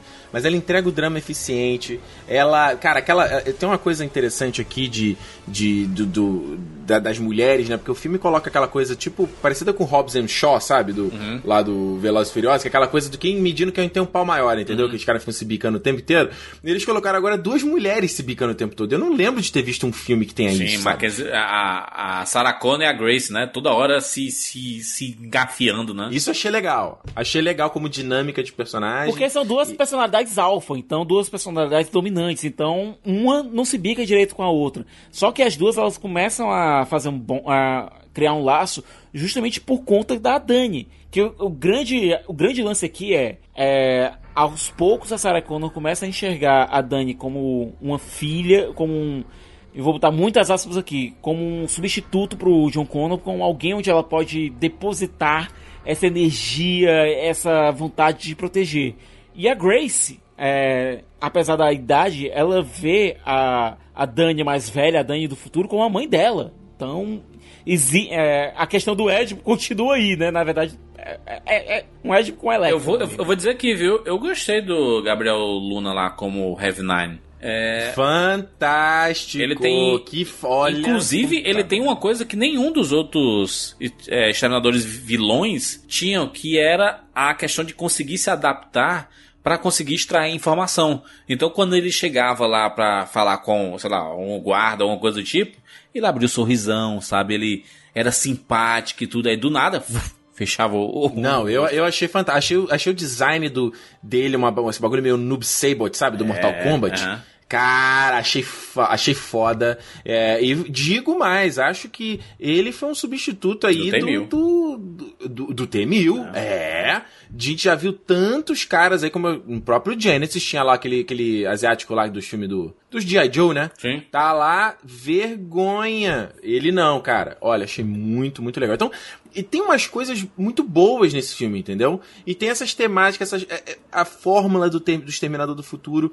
Eu acho que ele abre uma, deixa uma porta muito boa pro futuro, sabe? De ter essa coisa dessa criação da Sarah Connor treinando a, a, a Dani, entendeu? Eu, eu, eu gostei, Ricardo, do, do Flash Forward aí, do, do futuro. Me lembrou, sa- sabe o quê? Tem um filme que eu e o Siqueira, a gente é apaixonadíssimo aí, que é o Tropas Estelares. Eu, também, pô. Porra, ué. é um filme maravilhoso, né? É um filme de 97. Ah, eu amo esse filme, que é isso. E aí, a, a, cena, a cena do futuro daqui me lembrou em muitos momentos o Tropas Estelares, até porque os, os Exterminadores do Futuro, eles são meio inse- insetoides, assim, né? Eles saem uns negócios das costas. É, parece o. Omega Red do É. Gente, aí é que tá. Pra mim, certo? É, se você vai fazer uma AI nova no futuro, que vai tomar e tudo, beleza. Mas coloca, pelo menos ela tem um plano diferente, certo? Coloca pra ela ter pelo menos uma ideia criativa. É, pelo menos um design dos bichos, sabe? Porque você tem Hunter Killers de novo, que é aqueles robôs aéreos que... Os, destroem os tudo, aéreos tá? são iguaizinhos, inclusive, da né? Skynet. Pois é, então. Beleza, aí nova, ok. Agora, coloque ela pra ter ideias de design pelo menos diferentes. É, o Exterminador pelo menos tem uma, uma aparência mais insectoide, não ser tão human, humanoide, sabe? É, ser uma coisa um pouco mais grosseira, um pouco mais bruta, talvez. Porque, gente, né? É, é, então, é uma Skynet com o nome trocado, é isso? Mas é isso mesmo, é o futuro, futuro inevitável. Não, eu acho que isso aí o Siqueira tem, tem total razão. Acho que faltou desenvolver esse negócio da Legião. Pareceu justamente que era só uma Skynet trocada, entendeu? É. Eu até, o nome, é, isso... até o nome é mais fraco, hein? Legião. Não, o nome Skynet. É o nome é horrível. Legião, nome é horrível. né? Tipo. Não, e aí o James Cameron nesse, nesse papo, né, que eu falei antes, ah, não, porque eu quero falar dessa. abordar essa relação que a gente tem com a tecnologia hoje. E, cara, tem tanto, né? Tanto negócio para abordar, falar mal da internet e tal, deepfake. Ah, porra, mas aí vai ser que nem o, o duro de matar cinco lá, quatro, sei lá que fa... O 4, o 5 é uma abominação. O, o 4 que fala lá da internet, que é o controle de tudo, ah, não sei o que, a Big Brother. Mas se ele consegue encaixar, e eu nem acho que foi bem encaixado a história da imigração mexicana e tal. Não, eu não achei, foi. Não eu achei foi. gratuito. Um tiro no pé, né? É, vamos... dá, dá pra ver que tem umas ideias boas, mas parece que o filme foi meio atropelado, né? Será que fizeram correndo? eu filme? acho, é, me parece. Tem, tem muita cara de dois filmes, cara, sabe? Tem muita cara de que o filme ia pra um canto e decidiram. De repente, nessas exibições que o filme não funcionou, eles mexeram, cara, porque ele, ele vai para esse canto, o, filme, o começo do filme todo se passa no México. De, depois vai pros Estados Unidos e isso aí, whatever, tanto faz como tanto fez, ela ser do México ou não, sabe? Tipo. Fede nem cheira, né? Mas o México sempre foi uma presença grande na franquia Terminator, né? No 2, principalmente ali, a Sarah Connor fala. É, não, claro, né? claro. Até mesmo o local, o local onde eles iam se esconder no meio do 2 ia ser no México. O, o plano era botar o, o John Connor enfurnado lá e, e sobreviver. Mas a questão aqui é a seguinte: você. A presença latina ela sempre existiu no, no, no, na franquia Terminator, a gente viu isso no segundo. Mas. E a ideia de você colocar uma líder latina, eu acho que até é uma ideia bacana, que poderia ter sido bem desenvolvida. A gente volta lá pro problema da Dani. O problema é justamente esse.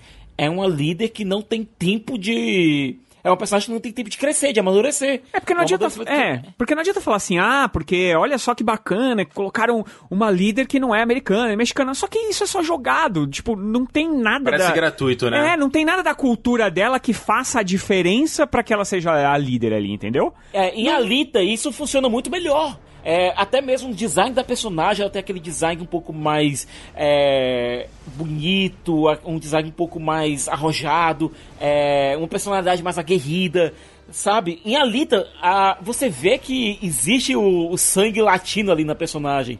É, e faz sentido naquele mundo cosmopolita onde várias nacionalidades se misturaram ali naquele arremedo faz de mesmo. nação. Ah. Funciona! Funciona! E você tem até uma torre de Babel, entre aspas, ali funciona. Aqui você não tem tempo para desenvolver isso. É, o que que faltou? O que que vamos lá, vamos tentar aqui, gente, vamos ser, uhum. pensar. O que que faltou então para esse filme? Era porque tipo assim, a gente tá vendo ideias boas, tem momentos bons, tem, sabe, lampejos. Eu gostei no geral. Um elenco bem escolhido, cenas de ação bacanas. O problema, Ricardo, sabe qual é? É. é você não ter tempo de você. É, você não conseguir amarrar essa história de uma forma que seja tão coerente quanto os outros dois filmes eram. É, você tem aqui pelo menos três histórias que elas se colidem de algum momento. Você tem a história da Sarah Connor, você tem a história da Grace e você tem a história do Carl. Você, e além de você ter ainda o futuro, entre aspas, certo? Você tem três linhas narrativas e meia que precisam coexistir para criar uma história só. O problema é que são três histórias que são bem complexas. É, a gente voltando lá pro primeiro filme, e a gente colocou isso, é uma história simples. É uma história simples, que narrativamente simples, que funciona. O segundo filme é uma história de um menino e seu robô e de uma mulher tentando é, conviver com seus traumas e demônios.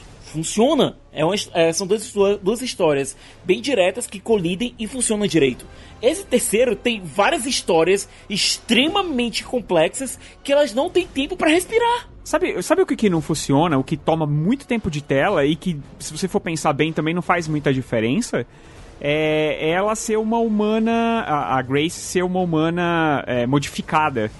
Aprimorada, né? Como eles falam. Né? Aprimorada e tal. E, tipo... Que era a parada, que era a ideia do Gênesis. Era a ideia do Gênesis, vamos é, lembrar aí, né? Então. Cyberpunk, mano. 2077. Aliás, o final do filme é o coração da Grace, né? Destruindo o robô, é... coisa que tem em que filme? Exterminador do Futuro 3. Então quer dizer, Rapaz, né? What comes around goes around. Pô, agora, é, é, eu, eu, acho que tem esse desenvolvimento da, da Grace que era desnecessário. Se ela fosse uma humana comum, Ia, ia ser um- mais ou menos uma mescla de, do primeiro é, Exterminador do Futuro, que tem o Kylo Reese, que era um ser humano, e você ia ter a Sarah Connor, entendeu? Então, quer dizer, Mas aí, Rogério, teria um outro problema, que é o Heavy 9. É, a gente falou que a gente gostou aqui da interpretação do Gabriel Luna e ele realmente entrega, mas o Heavy 9 é um personagem altamente roubado. Ele é muito imortal, mano. Ele é- acho que é o mais imortal de todos, de todos os exterm- exterminadores. E ele odeia um vidro, né, cara? Ele tem umas 10 cenas dele quebrando o vidro. A gente tem, a gente teve o T-800, que a gente colocou que o dano dele, ele influencia a própria narrativa do filme. Beleza. A gente teve o T-1000, mas que ele estava enfrentando um T-800. Então você tinha que pegar o que era a ameaça do primeiro filme e colocar um stake ainda maior para conseguir enfrentá-la. Beleza. Agora, você pega agora esse Heavy 9, que é uma coisa que você literalmente não tem como ganhar. Você coloca um T-800 é, obsoleto e uma humana aprimorada e ainda não consegue fazer jus a essa ameaça, cara. Mas é porque a Sarah tem memória curta. Se ela fosse numa siderúrgica, ela jogava o cara lá no metal líquido e pronto. Mas aquele se duplica, Rogério. É diferente o bicho, mano. Esses meus aprimoramentos são pra combates curtos pra ganhar tempo pra fugir. Não são pra vencer o R9, o Heavy 9. Então, não existe dramaticidade nos combates que a gente sabe que sempre vai terminar com o quê? Com eles fugindo. Porque não existe possibilidade de vencer o cara. Sabe o que eu queria ver? Que o Ricardo perguntou, né? O que, é que- o que é que poderia funcionar? O que que O que, é que faltou, né? Eu, eu, eu meio que cansei de ver no Futuro no presente, sabe? Eu queria ver o futuro mesmo, sabe? A resistência, a, a batalha da resistência. Porque só essa parada de. Sabe quando no Exterminador do Futuro 2? Qual o motivador? Por que, que as máquinas estão mandando os T-800 voltarem? Porque a resistência tá vencendo. Então seria uma história que eu gostaria de ver, sabe? Ou eles decidirem fazer um filme. Um filme isolado, meio Joker da vida, assim, sabe? Filme sozinho e tal, chamado John Connor. E aí, seria. Nossa. seria... John Connor não, só Connor. Mas de novo, Connor. vão rebutar? Connor. Vão rebutar de novo o Jurança, o John Connor. Não seria um reboot. Seria o futuro do Exterminador do Futuro 2. Sem, sem a vitória, né? Entre um A e gente dois. já teve esse filme, Jurandir. Esse filme já teve. Não, a gente não teve esse filme. A gente não viu esse filme. A gente viu um lampejos. Como não, cara? A gente viu um lampejinho dele mandando lá o Kylo Reese pro passado. Foi só isso que a gente viu. Eu, eu queria ver só a resistência. Os humanos lutando contra as máquinas na, no futuro. Mas 2029. Jurandir, isso não é o Terminator Salvation? Ah, mas não, Não é. tô entendendo todo- Mas não é oficial, entendeu? Como não é oficial? Eu, eu, eu queria um chancelado. É, Se o Destino Sombrio é, é, o, é o filme oficial, o Connor já era. Então acabou, cara. É, Esse sonho, ele morreu. Não, mas ele pode ser na, em, em tempos diferentes, entendeu? Não precisa ser continuação direta. Ele pode ser no meio ali. Ah, o que aconteceu entre. é, no meio ali do, do- dos dois filmes que foram lançados anteriormente, sabe? Existe uma chance. Só se a gente quebrar ainda mais a linha temporal e tal. É se a gente começar a lidar com linhas temporais alternativas. Se a gente começar a lidar com linhas temporais alternativas, é, o futuro do John quando líder da resistência, de algum modo ainda existe. Eu achei que por um segundo seria isso, sabe? Eu achei que esses Terminators estavam vindo, tipo assim, o John ainda tava vivo numa na timeline Skynet, e os caras estavam uma coisa meio como o J.J. Abrams fez no Star Trek, Sim. sabe? Ele no, no- de 2009. Eu gosto, inclusive. Uma coisa assim. E eles dizem não, ó, tipo, 2000 o, o Terminator 2 aconteceu, e acabou isso aqui, só que o futuro da humanidade é inevitável. Acho que o problema é justamente só não, não diferenciar a Skynet da Legion e a gente acha que é só o nome, né? Rebrand, né? É. O, sabe o que eu acho que um filme ia ser, um filme que talvez fosse bacana? Um filme que, uma coisa que aborda no, no, no finalzinho do terceiro, que é a rebelião em si das máquinas. Inclusive o nome do filme é Rebelião das Máquinas. Mas eu acho que o começo de, como começou essa guerra, que sempre é dito, dito, é, o tempo todo é dito, é, eu acho que um filme é, talvez rendesse isso, assim, e, e seguisse de repente ah, ah, teria que ser um filme que nem o Joker mesmo, que, que nem o Juras falou, que tipo, é, não tem John Connor, não tem nada disso, mas seguindo uma, um, de repente, uma família ah, ou pessoas estranhas fugindo ali da- daqueles acontecimentos é, do futuro, com as máquinas é, se rebelando e atacando tudo, os próprios humanos se destruindo. Uma coisa meio o planeta dos macacos. Exato, é. E aí você tem essa família, é, ou é família, ou sei lá, esses- essas pessoas tentando sobreviver àquilo, e isso dando origem ao que vai ser a rebelião lá pra frente, É entendeu? isso. É Acho isso. que isso seria bem Walking interessante, Dead, Walking sabe? Dead, ô Rogério, assim, o mundo, Isso. mundo destruído, Ah, vamos não. acompanhar a galera. Ah, mas aí. sem zumbi, pô. Mas sem zumbi, cara. não. entendeu?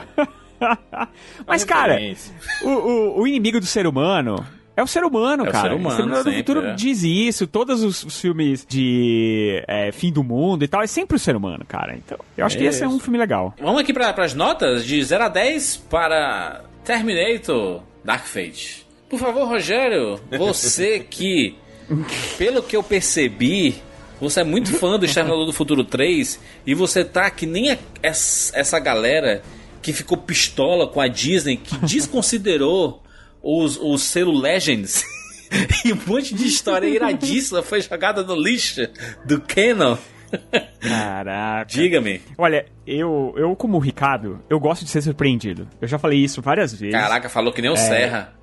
Não, cara. Eu como não, sua é mãe, eu como seu pai, eu como. Não, não como o Ricardo, não, hein? É. Assim. Ah, não, eu ia falar assim como, né? Então não vai, dar certo de jeito nenhum, Ricardo. Mas. Pode, é, pode comer, vai lá, vai lá, deixa, vai lá, vai lá. Vai. Assim como o. Ricardo, eu gosto de ser surpreendido no cinema. É, tanto que eu adoro o Star Wars é, o 8 e tal. é, eu acho um dos melhores filmes de Star Wars. Eu acho o melhor, inclusive. Porque eu gosto dessa surpresa e tal. Só que eu acho que ela tem que ser feita com peso, sabe? Ela tem que ter um argumento pra existir. Não adianta você só jogar e tal. Você pegar um personagem fantástico como o John Connor e, e toda a construção dele e jogar ele fora numa cena completamente feita de CGI e tal. Então isso me tirou um pouco assim. Eu falei, putz, isso já me tirou um pouco do filme. Ah, aí ter essa, é, eu gosto do terceiro filme, mas eu também não sou o maior fã do mundo. Eu acho que o grande problema dele é que as pessoas se lembram mais dos momentos cômicos ali enfiados de qualquer forma do que do filme em si, porque o filme ele traz várias coisas bacanas, por exemplo, como começou a Skynet, é, os primeiros robôs, como eram o T1, T2 e tal, como isso, da onde isso veio. É, tem a Claire Denis, que eu sou apaixonado por ela, meu crush eterno. E... Claire Denis, de onde você Eu não entendi quando você quer falar. Claire Não é Claire Denis. Danes, Claire Danes. Claire Danes, gente. Claire Danes, o nome dela. O, o Siqueira me confundiu. O Siqueira me confundiu. É, a- então, assim, eu. eu é, só que, obviamente, a gente vai lembrar dele usando o óculos de estrelinha. A gente vai lembrar da, da- do clube de striptease. A gente vai lembrar da, da Android crescendo os peitos e esse tipo de coisa. John Connor drogado. É, a, a. Sarah Connor morreu de câncer e o caixão dela tá cheio de arma. Esse tipo de coisa a gente acaba lembrando. Mas tem, cara, tem uma cena de ação lá de caminhão que é parecidíssima com a cena do Exterminador do Futuro 2. E ela é tão impactante quanto. Inclusive foi feita também ali na, na porrada, entendeu? Esse terceiro filme, ele me lembrou muito o terceiro, e ele também tem piadas muito ruins, do tipo, o robô cai lá o- no, no celeiro do cara e pede desculpas.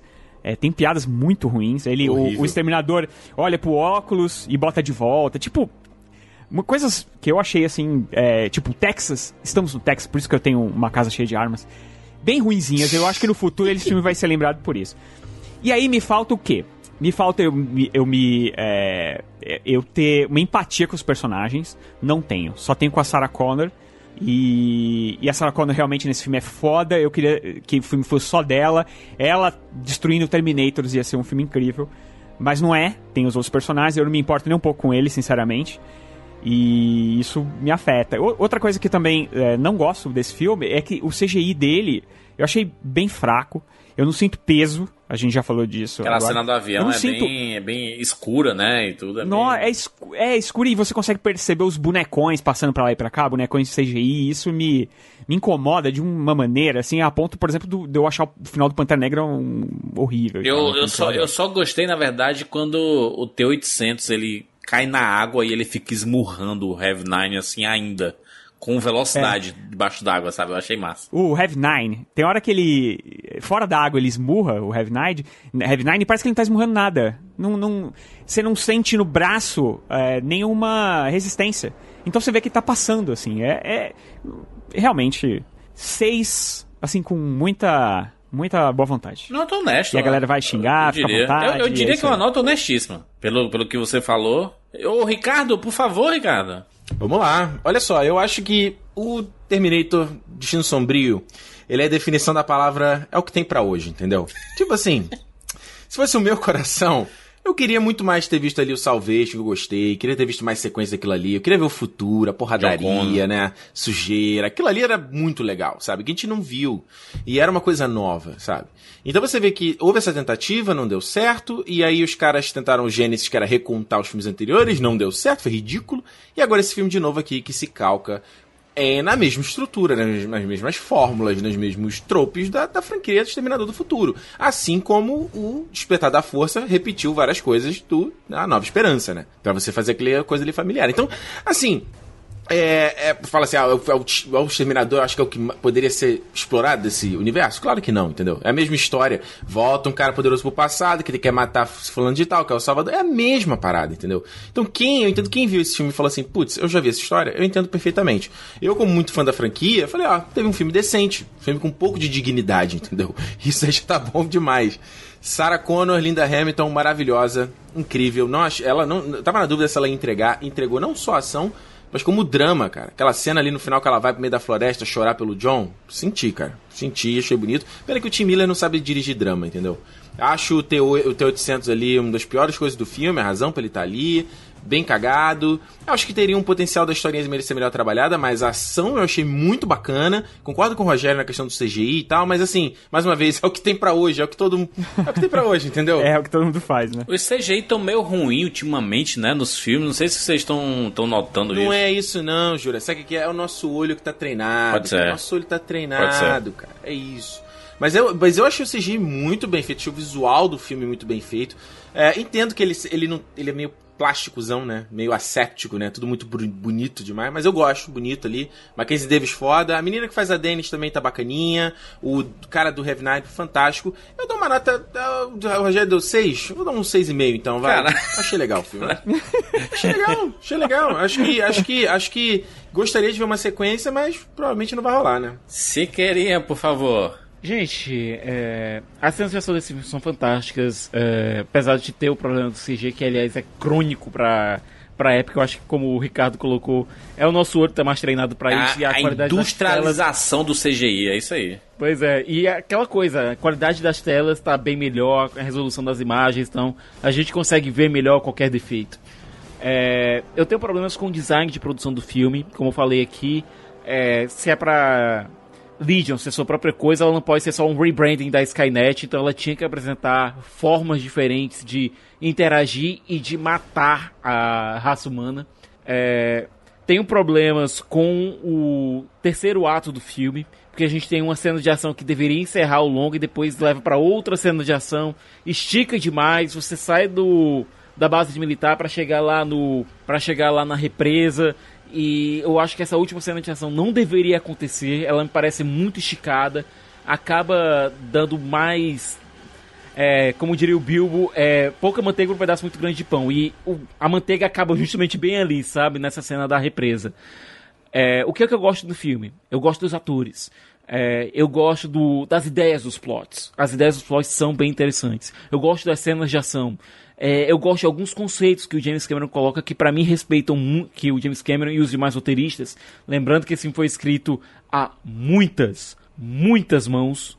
É, você tem como roteiristas o David Goyer, o Justin ai, Rhodes, ai, ai. o Billy Ray. É, você tem uma trama que foi escrita pelo James Cameron, pelo Charles Eagle. Os dois colaboraram juntos é, na série Dark Angel, que eu gosto. O Josh Friedman, o David Goyer, Justin Rhodes. Ou seja, é uma história que passou por muitas mãos e geralmente isso não é um bom sinal. E a gente vê isso, como eu coloquei, a gente tem três tramas aqui que colidem e acabam canibalizando um espaço uma da outra.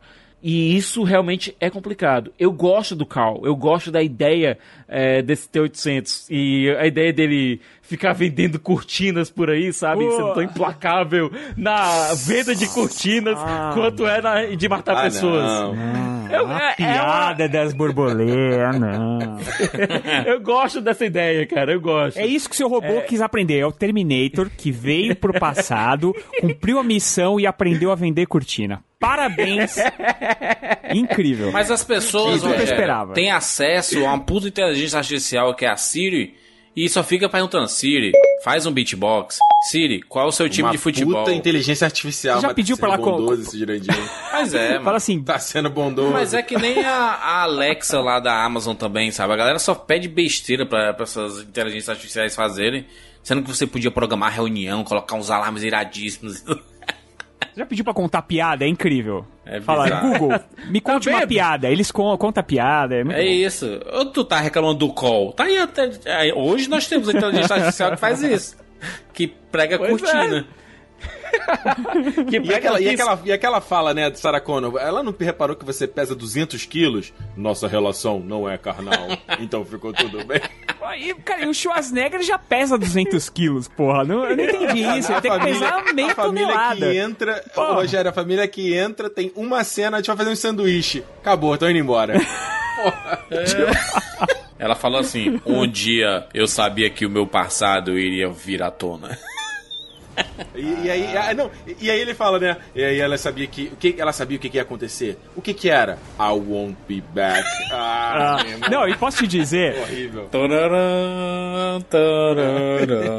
Não. Essas histórias, essas histórias deviam ter tido mais tempo pra respirar. Elas deviam ter tido mais tempo pra ser desenvolvidas. E não tiveram. A, a própria Sarah, mostrando as consequências diretas da morte do John, podia ter sido explorada de maneira melhor. A Dani não teve tempo de se tornar a protagonista que a gente viu. É, eu queria ter visto mais a Grace, que pra mim rouba o filme em todas as cenas que aparece. Então, é, você tem muitas coisas ruins e algumas coisas boas, sem contar o subtexto político que ele não sabe aproveitar. Enquanto isso, você teve no Exterminador do Futuro 2 é, o T-1000, que passa o filme todo caracterizado como um policial de Los Angeles. Coisa que a gente viu que nos anos 90 não era assim muito bem respeitável. Então tinha um subtexto político que era bem mais incisivo e de maneira bem mais é, sutil. É, então, é aquela coisa, por conta dessa cena de ação, por conta do carisma dos personagens, que continuou, sim, a Linda Hamilton continua carismática, sim, o Arnold continua carismático como o T-800, é, a Mackenzie Grace, uau! E, então, nota 6 pra mim, eu reduzo um ponto da nota que eu tinha dado no vídeo. Caraca, se, se- eu acho que eu vou baixar minha nota. Esse pessoal tá muito alta Pois a minha é, tá nota. sem parâmetros. Rogério, tua, tua nota foi alta. Alguma cara, coisa deu fala. errado aí. Não, é que a você Linda disse que Hamilton... o filme passou de Não se ano. deixe- Seis, seis passou de ano. O meu 6 é pra Linda Hamilton, cara. Aí, porque Juju, a, a né? entrega dela nesse filme, ela, a gente sabe que ela não não queria mais fazer é, Sarah Connor. Ela já foi chamada várias vezes. Inclusive, ela não tá no, no T3, porque, no Terminador, né, Terminador 3, porque ela não quis. Ela falou que não queria fazer mais isso e tudo mais. Então, cara, ela voltar e você acreditar na, e ela entrega. Ela entrega, ela é fodona. Eu queria filme dela só, entendeu? Mas vai, o 6 é pra ela. Eu não vou. olha só. e- O meu, o meu 6 também é pros atores, cara. É também pelo carisma dos atores e dos personagens. Vocês estão muito mal-humorados aí. Vou dizer o seguinte: eu gostei bastante do filme. Gostei bastante assim, né? Não vou muito me exagerar assim. Eu, eu gostei num ponto de que ele tocou muito na nostalgia, sabe? Esse, esse filme é, é recheado de homenagens, né? E eu, eu tava bem emotivo com tudo que aparecia, porque eu amo Exterminador do Futuro. E ver, ver a Sarah Connor ali, eu pensava, eu pensava que eu nunca mais ia ver a Sarah Connor, essa personagem. E ver a Sarah Connor foi uma foi uma coisa que mexeu comigo e ver o esse T800, que não é o T800 do Exterminador do Futuro 2, mas ele lembra muito em alguns momentos é, aquele do Exterminador do Futuro 2, pelo carinho, sabe, do personagem, ele tem um, uma coisa diferente assim e ver que o Schwarzenegger entendeu que aquela era a última vez que ele iria interpretar esse personagem, é, tam, também mexeu assim, sabe? Diz assim, cara, é isso, o Schwarzenegger se despediu do da, da franquia Exterminador do Futuro. Essa, essas coisas, até, até o, o finalzinho é brega pra caramba, aquele pelo por, por John, né, no final ali, quando ele fica segurando o Heavy Nine assim e ele se explode lá, e ele fala pelo John e ol- olhando pra, pra Sarah, eu fico, não é, não é nem pela situação ali não, sabe, mas é, pelo John é, é meio que, putz, a gente podia ter feito mais com o John, sabe? É meio que o, o T-800 pedir Jurandir é desculpa. viúva. Jurandir é viúva do John Connor. que- É o roteirista falando, desculpa pelo que a gente fez com ele no começo do filme. Exatamente, ele É. fica com essa sensação de desculpa por ter matado ele, sabe? Foi a, a culpa, ao invés de ser a culpa do personagem, é a culpa do roteirista, né? Dizer assim, desculpa, gente, por ter matado o John Connor, porque não deveria ter acontecido, porque ele é o grande nome da, da franquia ao lado da Sarah Connor, né? Então, é, eu gostei de, de muitas coisas, no fim eu tenho um saldo bem positivo, mas por causa da personagem da, da Sarah e da Mackenzie Davis. Mackenzie Davis é uma força da natureza, eu conheci muito pouco dela. Assistam Halt and Catch Fire. San Junipero aí, San Junipero, excelente, excelente episódio do de, Blade Runner 2049, Blade. aquela cena do, do, do, sexo com a Ana de Armas, maravilhosa. Blade Runner é maravilhoso também. E você vê porque que a Dani se transforma no que ela se transforma, né? Porque no final ali vai embora com a Sarah Connor, ou seja, vai ser muito treinada pela Sarah Connor ali, né? O que eu queria, eu queria ver uma continuação. Queria ver uma continuação dessas duas aí. O que o que é que poderia acontecer? Até onde a Sarah vai chegaria? Será que ela pegaria o, o Apocalipse? O dia do julgamento? Não sei, né? Mas eu queria que acontecesse, mas a não ser que aconteça um milagre aí de alguma coisa aí de, de bilheteria, algo que não deve acontecer. Apesar de que o filme ainda tem algumas semanas, né, de, de rendimento. James Cameron vai chegar e falar o seguinte: ó, quer saber mesmo? Eu fiquei puto agora, vou tirar do meu bolso financiar essa merda. Vamos fazer. Agora eu vou contar essa história. E eu vou fazer o verdadeiro Exterminador do Futuro 3. Ele vai refazer. é, então desconsidera, vamos continuar a partir do. Vocês esqueceram que perdemos James Cameron pra é, Pandora. É isso que eu ia né? falar. Quando ele fizer o Avatar 49, aí ele fala: tá, tudo bem, eu vou fazer. Não, eles vão voltar, vai voltar. Vai, na verdade, o próximo filme vai se ligar ao primeiro filme. Vai ignorar o 2 também, depois vai voltar, entendeu? A franquia volta também. É uma metalinguagem. Vocês sabe? falam que perdemos James Cameron para Pandora, na verdade ganhamos James Cameron para Pandora, porque o que ele vai trazer uh! aí vai ser brilho. Só brilho. Só eu e o Ricardo aqui, né, Ricardo? Só a gente que é apaixonado. Só, é, eu sou só. Avatar, Avatar 100%. Sabe quando eu estrear o Avatar 2, eu vou estar igual aquele meme do Neymar, sabe? Que ele botou na face, 100% Avatar. É isso, é, vai ser eu. Não, e, e uh, você tá falando, Juras, que você queria ver a Sarah treinando ela tal. Eu vou te dizer o que acontece. Dez minutos depois, chegou um outro exterminador que o futuro mandou um monte e matou a menina Dani e aí... Só que aí cara... a Sarah Connor é que nem um cavaleiro zodíaco ela não cai no mesma parada duas vezes. É, só que não tem, só que não tem mais T800 e não tem mais a Grace. E agora? Mas ela tá esperta. Cara, tá ligado. Ela sabe os paraná. A Sarah Connor é preparada, é que nem o Batman. Agora que ela sabe que vai que pode que pode acontecer, ela tá preparada já. Ela sabe como é que pode matar também, dá aquele choquezinho lá bonito. Enfim, falamos sobre o Exterminador do Futuro. Peraí, tu deu tua nota? Nota, nota 8, nota 8. Nota, nota 8, nota 8 de 10. Rapadorizado. Rapadorizado. rei do hype no morre. Rapadorizado pela franquia, que eu amo. Eu amo Exterminador do Futuro. Se eu não amasse Exterminador do Futuro e assistisse esse filme, talvez eu não, não gostasse tanto. Tipo vocês, assim, que não parecem não gostar muito de Exterminador uhum. do Futuro. Mas. Vocês quem? Sai fora. Não gosta aí, cara. Me tira dessa. Uh, mas tá aí, falamos sobre a franquia Terminator, essa coisa bonita. Ricardo, muito obrigado pela participação aqui. Você que, que, né, voltou. Voltou a falar sobre cinema aí. No... tamo aí. Fez um Rapadura Cast cinema aí, fora daqui. Um Rapadura Cast cinema? É. Cinemou, né? Cinemou. É, o Rapadura é, o Rapadura Cash é tipo, né, tipo Coca-Cola refrigerante, a Gillette, né? Virou termo é. pra podcast de cinema, né? Pois é, o Cinemon, meu, meu projeto novo aí, não ligado ao Território Nerd, né? Um projeto independente, assim, a parte.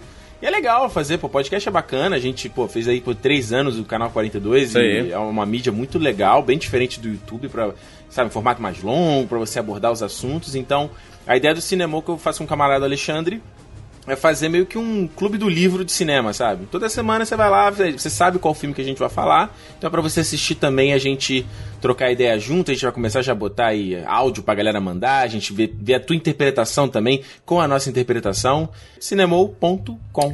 Muito bem, é isso, fechamos mais uma edição aqui do Rapadura Cast, deixa seu comentário aqui no nosso site, né, ou manda pra gente nas redes sociais lá no Twitter, arroba Jurandir Filho, arroba Thiago Siqueira F, arroba R Montanari e arroba Ricardo Rente. Inclusive foi eu que falei pro Ricardo colocar essa arroba, hein? É porque eu usava o do canal, né? tu falou, ah, qual é teu nome, pô? Bagulho esquisito. Exatamente. Manda mensagem pra gente lá no Twitter que a gente vai ficar feliz aí. Vamos reverberar esse podcast Terminator. É isso, nos encontramos na próxima semana. Tchau.